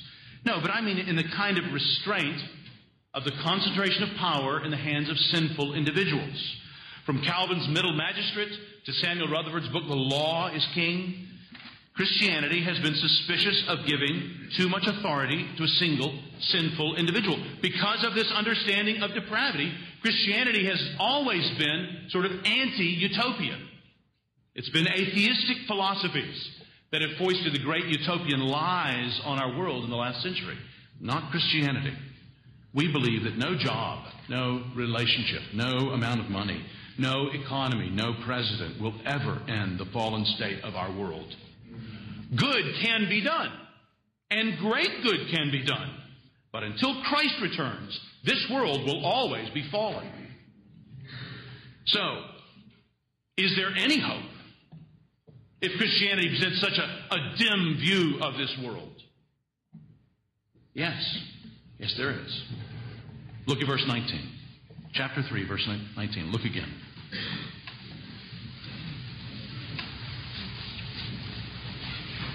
Now we know that whatever the law says, it says to those who are under the law, so that every mouth may be silenced and the whole world held accountable to God. Therefore, no one will be declared righteous in his sight by observing the law. Rather, through the law, we become conscious of sin.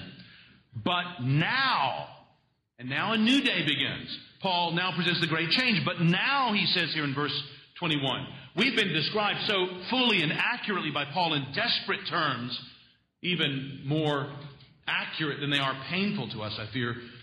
Like back in chapter 1, verse 29. They have become filled with every kind of wickedness, evil, greed, and depravity. They are full of envy, murder, strife, deceit, and malice. They are gossips, slanderers, God haters, insolent, arrogant, and boastful. They invent ways of doing evil. They disobey their parents. They are senseless, faithless, heartless, ruthless. But now, but now when we come to verse 21 in chapter 3, and the light of God's hope cleaves the dark sky of our own sin and its due punishment. And after this darkness that we've had portrayed to us up through verse 20, this lightning stroke of God's grace fills the sky and lifts the night of our condemnation. But now, but now, apart from the law, there is no righteousness by obeying the law. The way of law keeping has been blocked up. That's what this whole letter has shown. If you've ever read Pilgrim's Progress, he's got a great picture in that with Mr. Legality who before he goes through the wicket gate, before he trusts Christ, he goes over to Mount Sinai, which looks, looks very low from a distance. He'll just go to the celestial city that way. But as he starts to tread up this hill, it tends to get steeper and steeper until finally it even sort of bends over on him. There's no way forward. The, the law deceives. The law is there to show us what we cannot do. The law is there to show us, to drive us out of ourselves, and to show us that we need another way. Now, friends, hear this carefully. Before we go on to investigate the way of salvation in this passage, we need to know there is no salvation apart from despair of our own self righteousness. If you are treasuring hope of your own righteousness before God, you have no room in your heart for treasuring the righteousness of Christ as your only hope. Christ is not one among many options. He's not part of a mixed portfolio of religious trusts. The only way to Christ is to realize your complete and utter need of Him. We cannot be saved until we realize this. He cannot be your help until you realize you are utterly helpless. Okay, pause there for a second. I want to point something out. Notice that uh, the sermon I picked out from Dr. Mark Dever hit on some of the same themes that uh, uh, that Ed Young Jr. attempted to pick up on in his Swagger Jacker sermon. But uh, who's giving us a clearer explanation as to what's going on? And was Ed Young even clear enough? Uh, did he? Anyway, we continue. Utterly helpless. He cannot be your aid. You will not see him until you acknowledge your spiritual blindness. You will not hear him until you acknowledge that you have rejected his words. You will not live until you know your spiritual deadness to him. Conviction of sin always precedes conversion. Conviction of sin always precedes conversion. Okay, pause right there. Like the blind man, we Christians are. if if uh, Dr. Dever is right, and I think he's got a compelling biblical case here, conviction of sin precedes conversion. Um, were, when Ed Young preached yesterday, were people convicted of their sins prior to their conversion at the seeker-driven service there? Just asking the question. There are those who say, "I was blind, but now I see." And so we live lives in this world that are distinct from others around us. Those who are still on the sort of other side of the but now. We Christians all have this in common. We recognize that our greatest need has nothing to do with more money or a job or our kids. It has to do with our sins. You know, polls right now are subdividing the electorate into every reachable potential pocket of votes. You know, but my friends, Christianity would say to us that we are all subsets of one great set of sinners. You know, we may be single sinners, married sinners, married sinners with kids, male sinners, on and on, but we are all sinners. Now, Christ finds those who know that. And Christians are those who have confessed that we're sinners. We are saved, but we are saved sinners. We are being made holy by God's Spirit, but He's obviously not done with us yet. Kids, you are probably told that you're going to grow out of things all the time. You're going to grow out of that habit, that hobby, those clothes, those interests. Let me tell you something you're not going to grow out of. You're not going to grow out of your sins. You will not escape your sins by growing up. There has to be another way that we escape the grasp of sin. And that's what Paul writes about in this paragraph. You want to understand this paragraph in the Bible. So, if that's our situation by nature, and if there is now hope, what is that hope? Number two, how can we be saved? And Paul has three things here to say. This will take up most of our time. Three things to say about this that we can be saved. Number one, only by God. Number two, only through Christ. Number three, only through faith. Number one, only by God. Number two, only through Christ. Number three, only through faith. Let's look at these in turn. First, we can be saved only by God. God alone may save us. And he does that through his own righteousness. You see there in verses 21 and 22 the references to a righteousness from God. Friend, if you or I are saved, it's only because of God and his righteousness.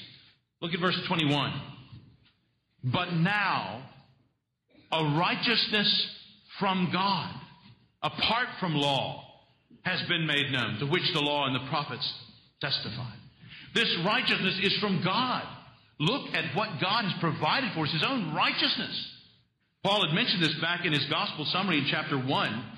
When you read back in chapter 1, verse 17, for in the gospel a righteousness from God is revealed. And then he goes on from verse 18 over to chapter 3, verse 20, telling this reason that we need such a gospel. Before this, but now there was the wrath of God, but now there is the righteousness from God. This is the good news. That there is this righteousness from God that has, as he says here in verse 21, been made known. That's in a tense that shows that Paul is referring to a specific past and completed action. So, how has the righteousness of God been made known? Well, supremely by the life, death, and resurrection of Jesus Christ. He says that this righteousness has been made known apart from the law. What law? Well, up in verses 19 and 20, I think Paul is clearly referring to the first five books of the Bible. Though in chapter 2, he refers to the moral law that's revealed naturally in, in everyone's heart. So Paul isn't referring to God saving us by a righteousness that is our own and by our, our, obeying it. No, this righteousness from God, Paul says here, to which the law and the prophets testify. Well, what righteousness do the law and the prophets testify to? What could that be? Well, that's the Lord Jesus Christ. It's his perfect life, his substitutionary sin bearing death. When you look at the early Christians in the book of Acts, this is what they're preaching. Peter, when he's at Cornelius' house in Acts 10, he says, All the prophets testify about him, that everyone who believes in him receives forgiveness of sins in his name. The law couldn't bring us righteousness, but the law bore witness to one who would. This is all by God's grace. Salvation is all by grace. You see that wonderful repetition in verse 24. A gift of His grace, or freely by His grace. Paul repeats the idea. It's a gift. It's only by grace. Now, sometimes people will, in ignorance, represent the Christian gospel as a, a loving son trying to persuade a, an unwilling or at least a reluctant father to show mercy. But that's not what the Bible teaches. Now, here we see that God the Father was not reluctant. He planned our salvation. And He initiated, He acted it. It, it was His gift.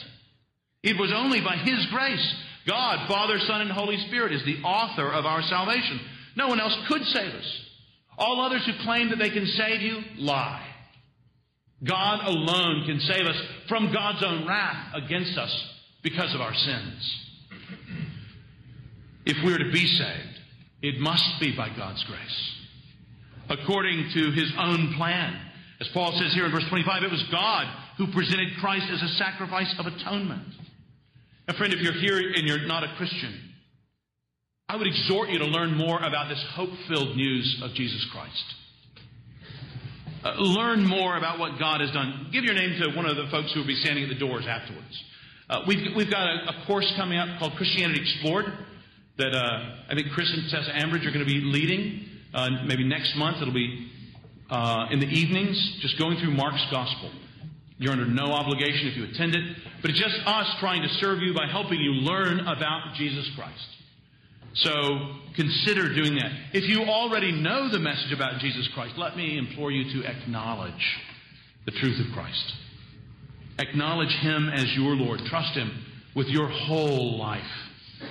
Jesus Christ is the way God means to save you if ever you will be saved. There is no self salvation, not even through your important Washington job, not through your heroic military service, not through your great unheralded work with your children. There is no self salvation. If ever you are to be saved, it must be by the gift of God's righteousness given to you through Jesus Christ. Brothers and sisters, since you have been saved in this way, you realize that you should have a reputation for reflecting this character in your relationship with others. What do you mean by that, Mark? Well, I mean, if you really have been saved by God's grace, then you should be known as being gracious. You should be known as being generous. If we were to phone a couple of the people who. Okay, pause. Notice the therefore of the gospel. I mean, the, he's preaching third use of the law here. He's doing it correctly, too. There's a therefore to being saved, and he's doing it right. Of the people who worked most closely with you over this last week. People in your office, maybe kids at home. What would they say about you? Friends, we need God's grace. No nationality, no ethnicity, no vote, no gender, no marital status will ever entitle any of us to salvation. No, if we are saved, it is only because of the grace of God. Parents, how are you, how are you modeling this to your children? Are they seeing this in the way that you work with them, or do they assume that you think you earn salvation? Pray that God help you to model his relationship with others as you work with them. We need to reflect the gospel. And shouldn't thinking about the gracious nature of our salvation give us confidence? Friends, if it's based on what we do, then we have basis for fear because maybe we don't do it well enough. But if it's based on what God does, what a great ground for confidence and, and joy we have. We're not in some religion where we think we're ever treading on the verge of hell. No, we're saved by God's grace towards us. And, and shouldn't this make us quick to forgive? Shouldn't this show itself in the way we deal with others when we've been wrong? If, if the Lord has shown to you your own sin, your sin against Him, and has convicted you of that, how different what it is you're getting from what you deserve to get then how should that affect the way you deal with others when they commit their sins against you? The merciful are usually those who have themselves known mercy. And doesn't meditating on this encourage humility? You know, people who think they save themselves by their church attendance or their financial giving or their progressive attitudes or their, their certain religious, careful honesty they're proud people. They're people who don't know that salvation can never come by anything they do. But I love the question that Paul puts to the Corinthians Who makes you different from anyone else? What do you have that you did not receive? And if you did receive it, why do you boast as though you did not? One reason that we as a church get so excited as we sing, you know, Son of God slain for us, what a love, what a cost we stand forgiven at the cross is because we know we don't deserve it. There may be people in the city who have high paying jobs and are worth every cent of it, who've earned it. But we are not here at a meeting of the religious elite, the moral minority, who have earned our place in the pew. We are those who are properly astounded when we sing that for my sake my Lord should take frail flesh and die. We can only be saved from the penalty our sins deserve by the very one we've sinned against, by God Himself. How can we be saved?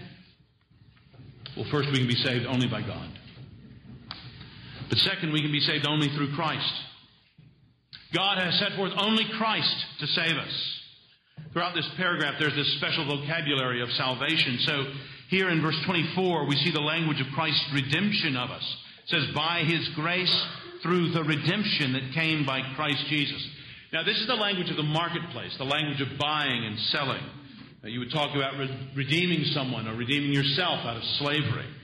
God speaks of redeeming Israel out of bondage in Egypt. Well, here in verse 24, it appears that God has so graciously acted toward us that God has, has worked in this way by redeeming us in Christ. So all of us who are in Christ are delivered. We're redeemed.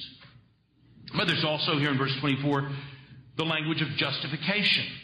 You see that?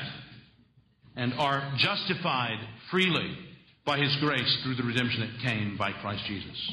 Lloyd Jones called this verse a, a perfect synopsis of the Christian faith, and, and I can understand why. Here we see that God saves us through his justifying us by Christ, and this is the language of the law court and of relationships. God justifies us, we see here, through the redemption that came by Christ Jesus. Now, this language of justification has, has been language that's known far more controversy in the history of Christianity. When Paul says here that Christians are justified, some have thought that he means that God makes Christians righteous in ourselves, that he helps us to be good. But this entirely misses the point.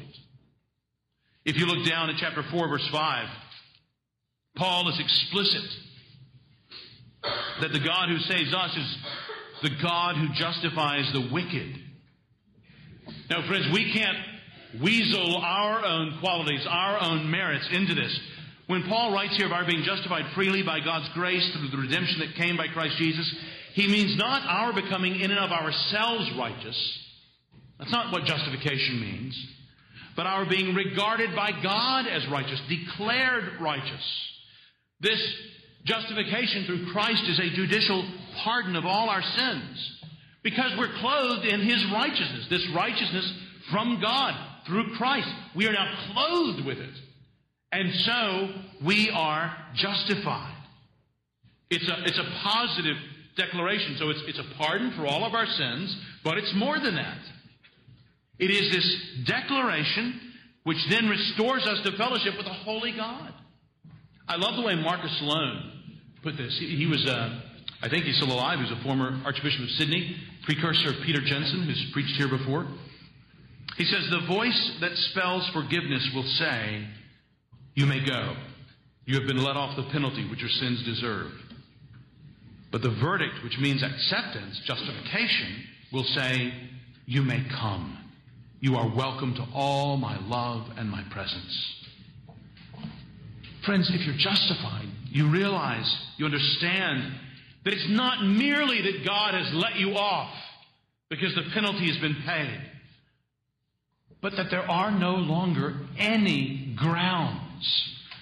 for God to condemn you, to punish you, because those have all been met by Christ. You're not trembling living on the verge of hell. You're trembling living on the verge of heaven. That God has loved you so in Christ that there is no longer any charge to be made against you. Because Christ has taken it all. The punishment has happened. But it happened to Christ. When the Protestant reformers covered, recovered this biblical gospel, the Church of Rome feared. They thought, if you believe that, you're going to live immoral lives. But, friends, that's if you only think morality is driven by fear and guilt. There's another morality, the morality we find in the Bible, that's not self centered and fearful, but that's God centered and hopeful. That we run toward the one in whose image we're made. That when our holiness has been given us in Christ, when our righteousness, that when His righteousness has been given us as our own and we're clothed with it, then we run with great hope toward this one in whom we desire to spend all our days, in whom are all our hopes.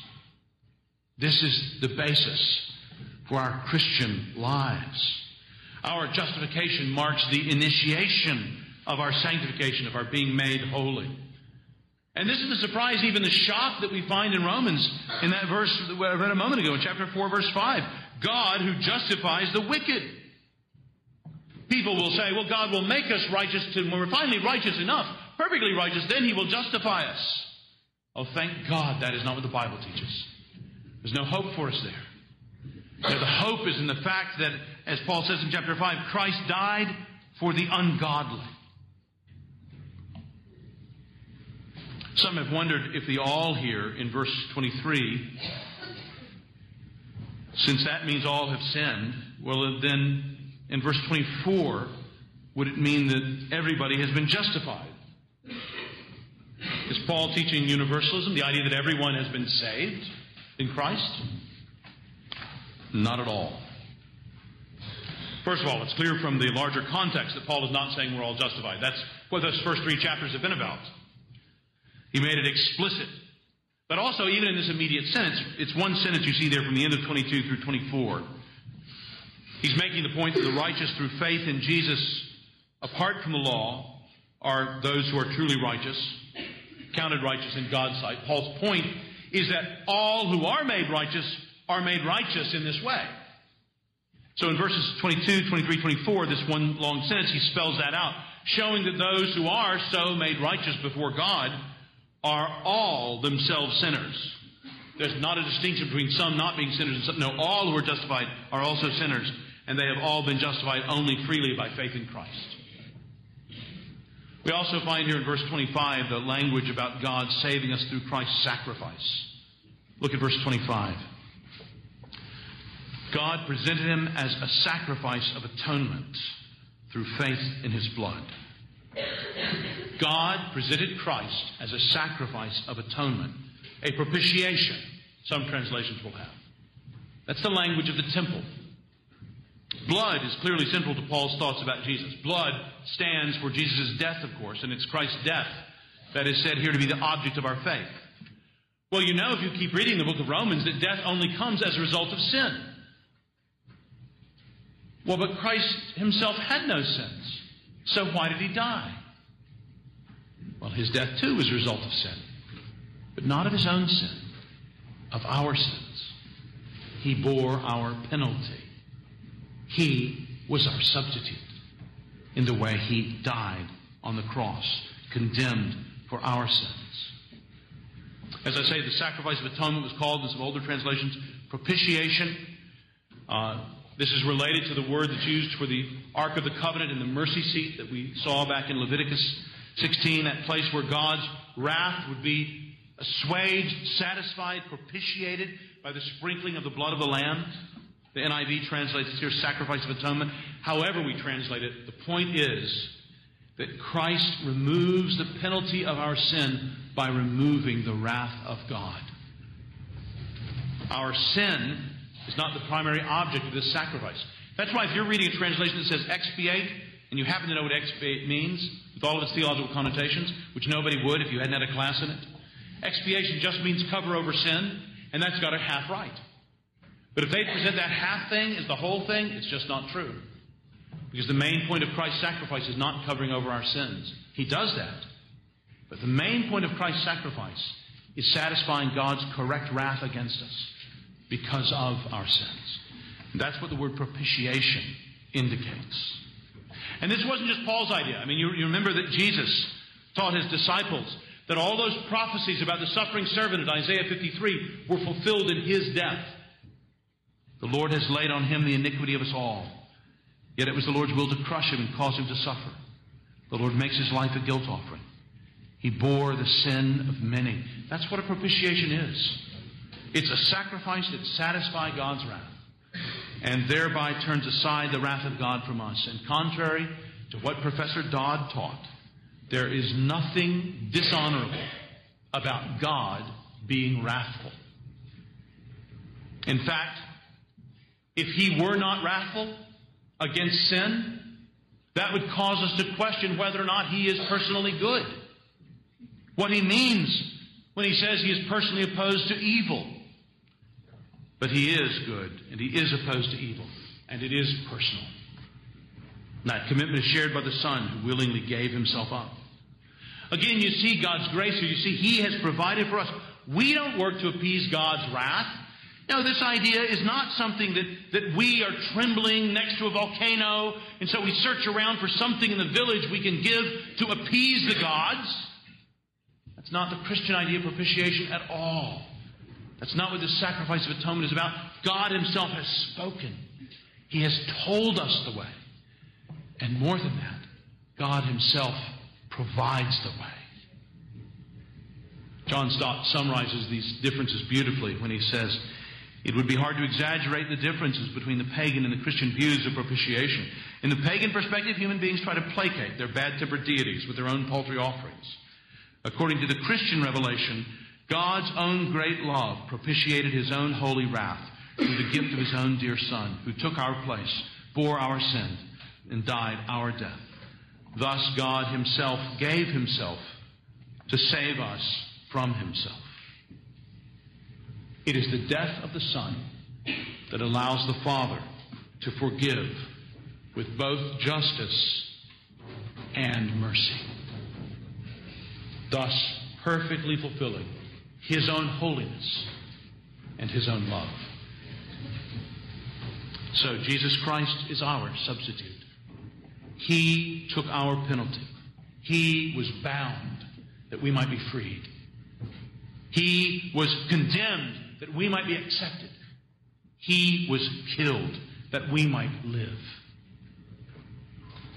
I say we, but of whom is this true? Who are, who are the we? Well, let's think again. How can we be saved? Well, we can be saved only by God and only through Christ. But third, we can be saved only through faith. Only through faith. The benefits of Christ's life and death come to us only through Christ. Only through faith in Him. See this here in verse 22. He says, through faith in Jesus Christ. I love the way Lloyd Jones talks about this faith. He says, he says this faith here is the protest. It is this standing up in spite of everything that may be said against us on earth or in hell. We say, no, no one can finally convict me because of my new position in Christ Jesus. But now I am no longer in condemnation. I was once there, but I am no longer there. What's the nature of this faith? Well, it includes knowledge about something and also agreeing that something is so. And further, it must include a trusting in that. Faith looks to Christ and believes Him and trusts Him. Faith doesn't save us, it doesn't cause our salvation. Anytime we speak of salvation by faith, we are at best speaking in theological shorthand. But what we mean is faith in Christ. Faith is the instrument which God uses to save us through Christ Jesus. Jesus Christ is the point. Note in verse 22 what comes through faith. Verse 22, he says, righteousness. This righteousness from God comes through faith in Jesus Christ to all who believe. We need not merely to have the record of our sins canceled, but we need to have a positive righteousness in order to be united to God again, to have fellowship with this holy God. And this comes to us through faith in Jesus, or as he says here down in verse 25, through faith in his blood. You see that verse 25, God presented him as a sacrifice of atonement through faith in his blood. He did it to demonstrate his justice at the present time so as to be just and the one who justifies those who have faith in Jesus. Verse 25 makes it clear that central to saving faith in Christ is faith in his blood. Central to the saving mission of Jesus Christ was his, was his death on the cross. As we've seen, it's through Christ's death on the cross that God propitiates himself and justifies and redeems us. And what a good thing this is for us. Because that means God saves whoever has faith in Jesus. No other qualification, no other work, no other standard to be met. Verse 22 this righteousness from God comes through faith in Jesus Christ to all who believe. For there is no difference, for all have sinned and fall short of the glory of God and are justified freely by His grace through the redemption that came by Christ Jesus. The amazing news here that after, after centuries of distinction, the way of salvation for Jew and Gentile was the same. So it is. There's no distinction by religious background or ethnicity, politics or nationality. Salvation, he says, comes to all who believe. Now, this call to believe is both exclusive and it's comprehensive. It's exclusive in the sense that it's only through faith in Jesus. But it's comprehensive in that it's for all. Because there are no qualifications that require one to be a Jew or a Gentile, old or young, male or female. You simply must believe in Jesus Christ and in his death for you on the cross. Believe and you shall be saved. You shall be justified, redeemed. My non Christian friend, this is a call for you. God has made you in his image. You are made to know him. You have sinned against him. This, this book in its earlier chapters is a description of, of your life as well as mine. And yet, God, in his great mercy, has sent his Son to take on flesh and live the life that we should have lived. And he died the death that we deserve to die. And he raised him from the dead, showing that he had accepted the sacrifice. His wrath was assuaged for all who will repent of their sins and trust in Christ, who will turn and have faith in him and believe in him. And that is what you should do. You should turn from your sins. You're not getting a good return on them now. You will get a worse return on them in the future. Turn from your sins. Trust in Christ. Believe Him. Have faith in Him. Christ is the object of our faith. And so faith comes only by hearing about Him, by, by hearing a message like the one you're hearing right now. This is how faith comes. It doesn't have to be in a church gathering like this. We know from the book of Acts, the Ethiopian official was out in a chariot in the wilderness when Philip shared this message with him. Saul was walking on the, the road to Damascus. Cornelius was sitting in his own home. Lydia was in an outdoor Jewish female prayer meeting in Greece. No, you can be in any kind of setting and you can have any kind of messenger, but this is the message you must hear and believe. This is the message that creates faith. My brothers and sisters, do you want your coworkers to come to Christ? Just think for a moment. Rhetorical preacher question, but, but think for a moment. Do you want your coworkers to come to Christ? How will they if nobody ever shares this message with them? How will that happen? How will they have saving faith in Christ if no one ever tells them about Christ? Can you think of two or three people that you see in the average month who aren't Christians? Just try to name them in your mind right now. Two or three people you see in the average month who aren't Christians. Would you like to see them saved? How will they be if they don't hear this message? How do you expect them to hear this message? Could they hear it through you? Could they? Will they? Another thing. I was preaching last week in Chicago from Revelation chapter 7. Great vision of the end the, uh, the great multitude and the Lamb. I looked, we read in the book of Revelation, and there before me was a great multitude that no one could count from every nation, tribe, people, and language, standing before the throne and in front of the Lamb. And they cried out in a loud voice, Salvation belongs to our God who sits on the throne and to the Lamb. The Lamb at the center of the throne will be their shepherd. He will lead them to the springs of living water, and God will wipe away every tear from their eyes. Friends, you realize this congregation is a little preview of that. This congregation is a little preview of that great assembly that all we believers will be a part of. We've got nothing in common but language and Jesus. We're old and young, married and single, bosses and those looking for work. There are a lot of things we don't have in common with each other. But you know what? We don't need those things in common. In fact, the gospel is made even more clear by us not having all those things in common. Because what we do have in common, what must be the reason for our meeting together, is then highlighted the gospel of the Lord Jesus Christ. Is faith the most important thing in your life?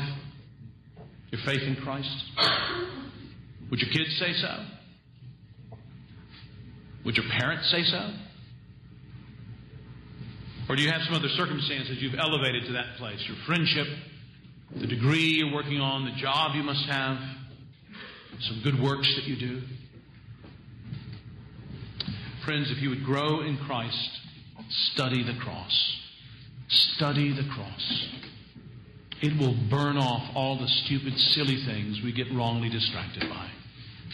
Let me suggest to you four books. Might as well. Here's number one. You'll have heard me mention all four of these before, but I would strongly encourage you to get and read any one of these that you haven't. And don't read it to get through it. Take your time. We're not going to give a quiz. You know, you don't have to finish it by the end of the year. Just enjoy it. Meditate on it. Number one, C.J. Mahaney's little book, The Cross Centered Life.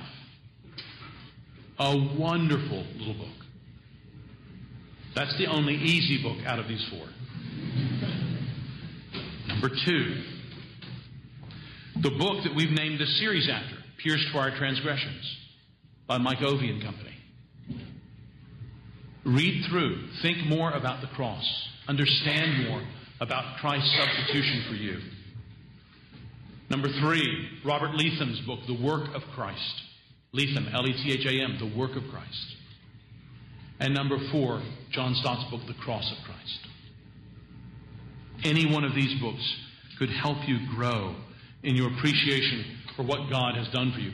For that matter, so could your hymnals. I don't want you to take the one that's sitting there, but have you ever thought of getting a hymnal and using that in your own personal quiet time? I find few things as edifying as looking at the compacted imagery of hymns.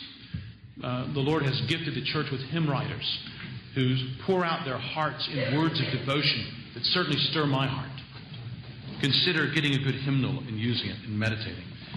You want to know something else you can do to give your faith in Christ a practical workout? Relate more closely to those you have less in common with. Relate more closely to those you have less in common with. Figure out how you can more naturally reach out and care for that Christian who is poorer than you are. Don't be made nervous by their poverty in some worldly way. Reach out and care. Include them more normally in your life. Invite that person whose education intimidates you to do something with you and your friends. You might be surprised how much they enjoy that with you commonly in Christ.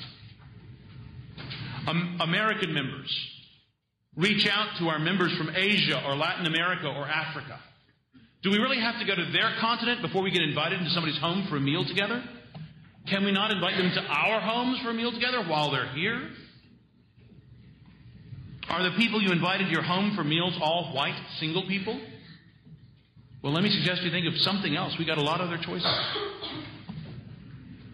Friends, the fellowship we have together in Christ is sweet. Taste it and see. That's what we as a congregation mean to be about more and more because we know that that testifies to the fact that we are saved only by trusting in Christ, or as the Reformation put it, only by God's grace, only through faith, only in Christ.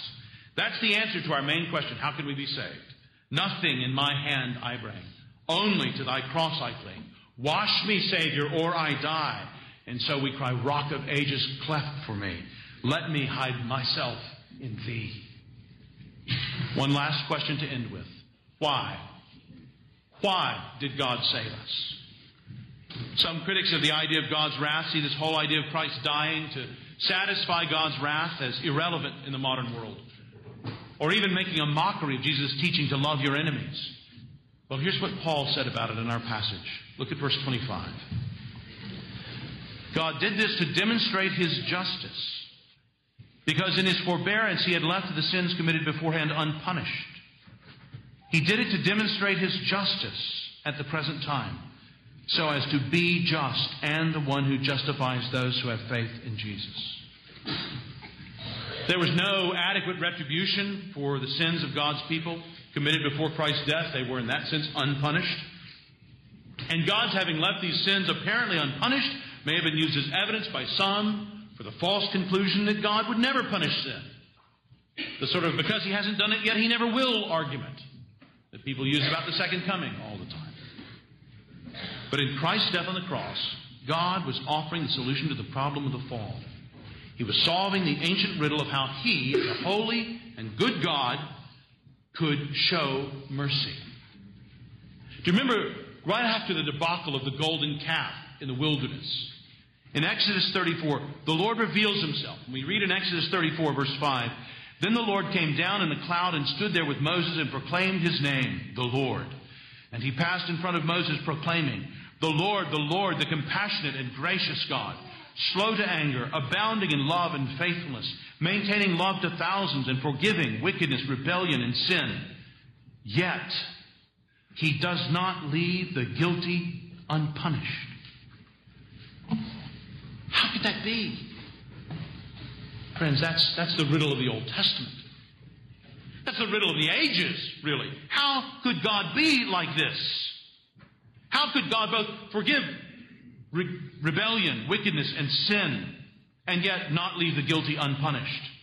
And now, here in Romans, we learn the way. This is how God could do that. God has saved us and in a way that is consistent with his character. At the cross of Christ, he demonstrates his justice. He is good. He will take vengeance. No sin will go unpunished. And yet, at the same time, at the cross, he will show himself to be full of mercy. The one who, as Paul says here, is just and the justifier of those who have faith in Jesus. See, you and I see the salvation of ourselves and the salvation of those we love, and we're excited about it, and God is all for our salvation. He's given it to us as a gift. But also, God is about something else, something larger. God is demonstrating Himself. He has a larger end in mind the display of His character to His creation, the theater of His splendor and glory. In Romans 9, we read, What if God, choosing to show his wrath and make his power known, bore with great patience the objects of his wrath, prepared for destruction? What if he did this to make the riches of his glory known to the objects of his mercy, whom he prepared in advance for glory, even us, whom he also called, not only from the Jews, but also from the Gentiles? Did you realize such momentous displays of God's nature and his character were going on right here, right now? We Christians are walking demonstrations of God's power. Jesus taught, All men will know you are my disciples if you love one another. We have His character stamped on us. His Spirit recreates it in us.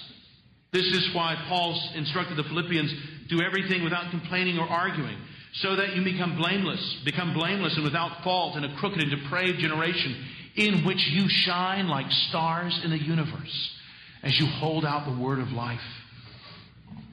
Have you ever noticed that this is why God does everything He does? To get glory for Himself? To make the truth about Himself known? Every time you, you read a chapter in Ezekiel, you, you trip over the phrase, in order that they will know that I am the Lord, so that they should know that I am the Lord. We read in Ephesians 3 that God's intent was that now, through the church, the manifold wisdom of God should be made known to the rulers and authorities in the heavenly realms, according to his eternal, his eternal purpose which he accomplished in Christ Jesus our Lord. Do you realize that all this is going on in the church? In plain old you and me? It is because the real God is personal. His plans involve his own person. His opposition to sin is real and personal. And this God desires to be and to be known to be just. And the one who justifies those who have faith in Jesus. Let's pray together.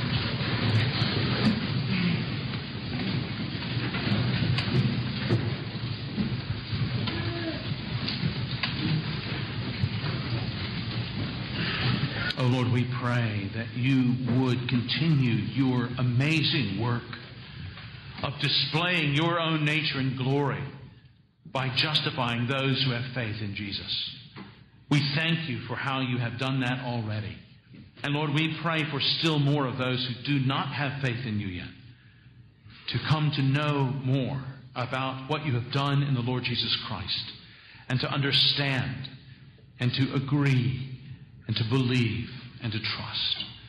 And Lord, we turn and ask you of this because only you can work these things in our hearts. And so we ask it for your glory and for the good of all those gathered here. In Jesus' name, amen. Amen. Great sermon. Now, it might seem like it's unfair to compare. I mean, I mean, we're talking about Dr. Mark Dever, but um no, it's not unfair to compare. I'm convinced that the average non believer would learn more and understand far more accurately what the Bible teaches, have a far has a far better chance of hearing the gospel about sin and the forgiveness of sins won by Christ in churches like Dr. Dever's that have hymnals and open Bibles, uh, don't have the big fireworks rock and roll shows Sunday after Sunday, that don't engage in relevance for the sake of relevance and chasing after the latest wind of this and that, but instead, the, the congregations where the pastor understands that he is a under shepherd of the great shepherd Jesus Christ. Rather than going out and being an innovative vision caster, he instead seeks to faithfully handle God's word and to feed Christ's sheep with God's word. So here's the challenge: go and listen again to you know after he- hearing this, listen then to uh, to Ed Young, Swagger Jacker. I think I can. One is supposed to be the epitome of seeker driven relevance, a model for other pastors to follow so that they can make the the, the Bible and Christianity more relevant to a, a lost world who isn't interested in Christianity. And so they're trying to make it more appealing. And then listen again to this Who has done the job of faithfully handling God's word and who really benefits the so called seeker? I'm not saying that's a real category, but you know, the, the non Christian who wants to know about Christianity, who wants to understand what it is that Christianity is all about, who will they get the truth from? Who will benefit them more? A church with a hymnal and an open Bible, or one with a fireworks rock and roll show, or one who ends up just being awkward like Michael Scott from The Office? Anyway, you get what I'm saying. Just a reminder Fighting for the Faith is listener supported radio. That means we depend upon you, your generous gifts, financial contributions in order to keep bringing Fighting for the Faith to you and to the world. If you're not already a member of our crew, visit our website, fightingforthefaith.com. It's only $6.95 every month. Not a lot of money, and we'll send you this month's uh, perk, and that's uh, the ebook entitled uh, the, Dr. Paul Kretzmann's popular commentary on the Gospel of Matthew. Fine book, good, solid biblical exegesis. It's a VIP tour through the uh, the, uh, the the Gospel of Matthew. Well, well worth it. And uh, just a reminder, we're ha- we're still in the middle of our T-shirt bake sale in order to try to make budget for the month of June. And if you would like to uh, purchase a T-shirt designed and silk screened by me and signed by me go to piratechristianradio.com forward slash bake sale and uh, order your t- yours today. Of course, if you'd like to make a, uh, a one time contribution, click on the donate button or make your gift payable to Fighting for the Faith. and then send that to Post Office Box 508, Fishers, Indiana, zip code 46038. So, what'd you think? I'd love to get your feedback. My email address, if you'd like to contact me, talkback at fightingforthefaith.com, or you can ask to be my friend on Facebook. It's facebook.com forward slash pirate Christian, or you can follow me on Twitter. My name there, Pirate Christian. Till tomorrow, may God richly bless you in the grace and mercy won by Jesus Christ and his propitiatory, penal substitutionary death on the cross for your sins. Amen.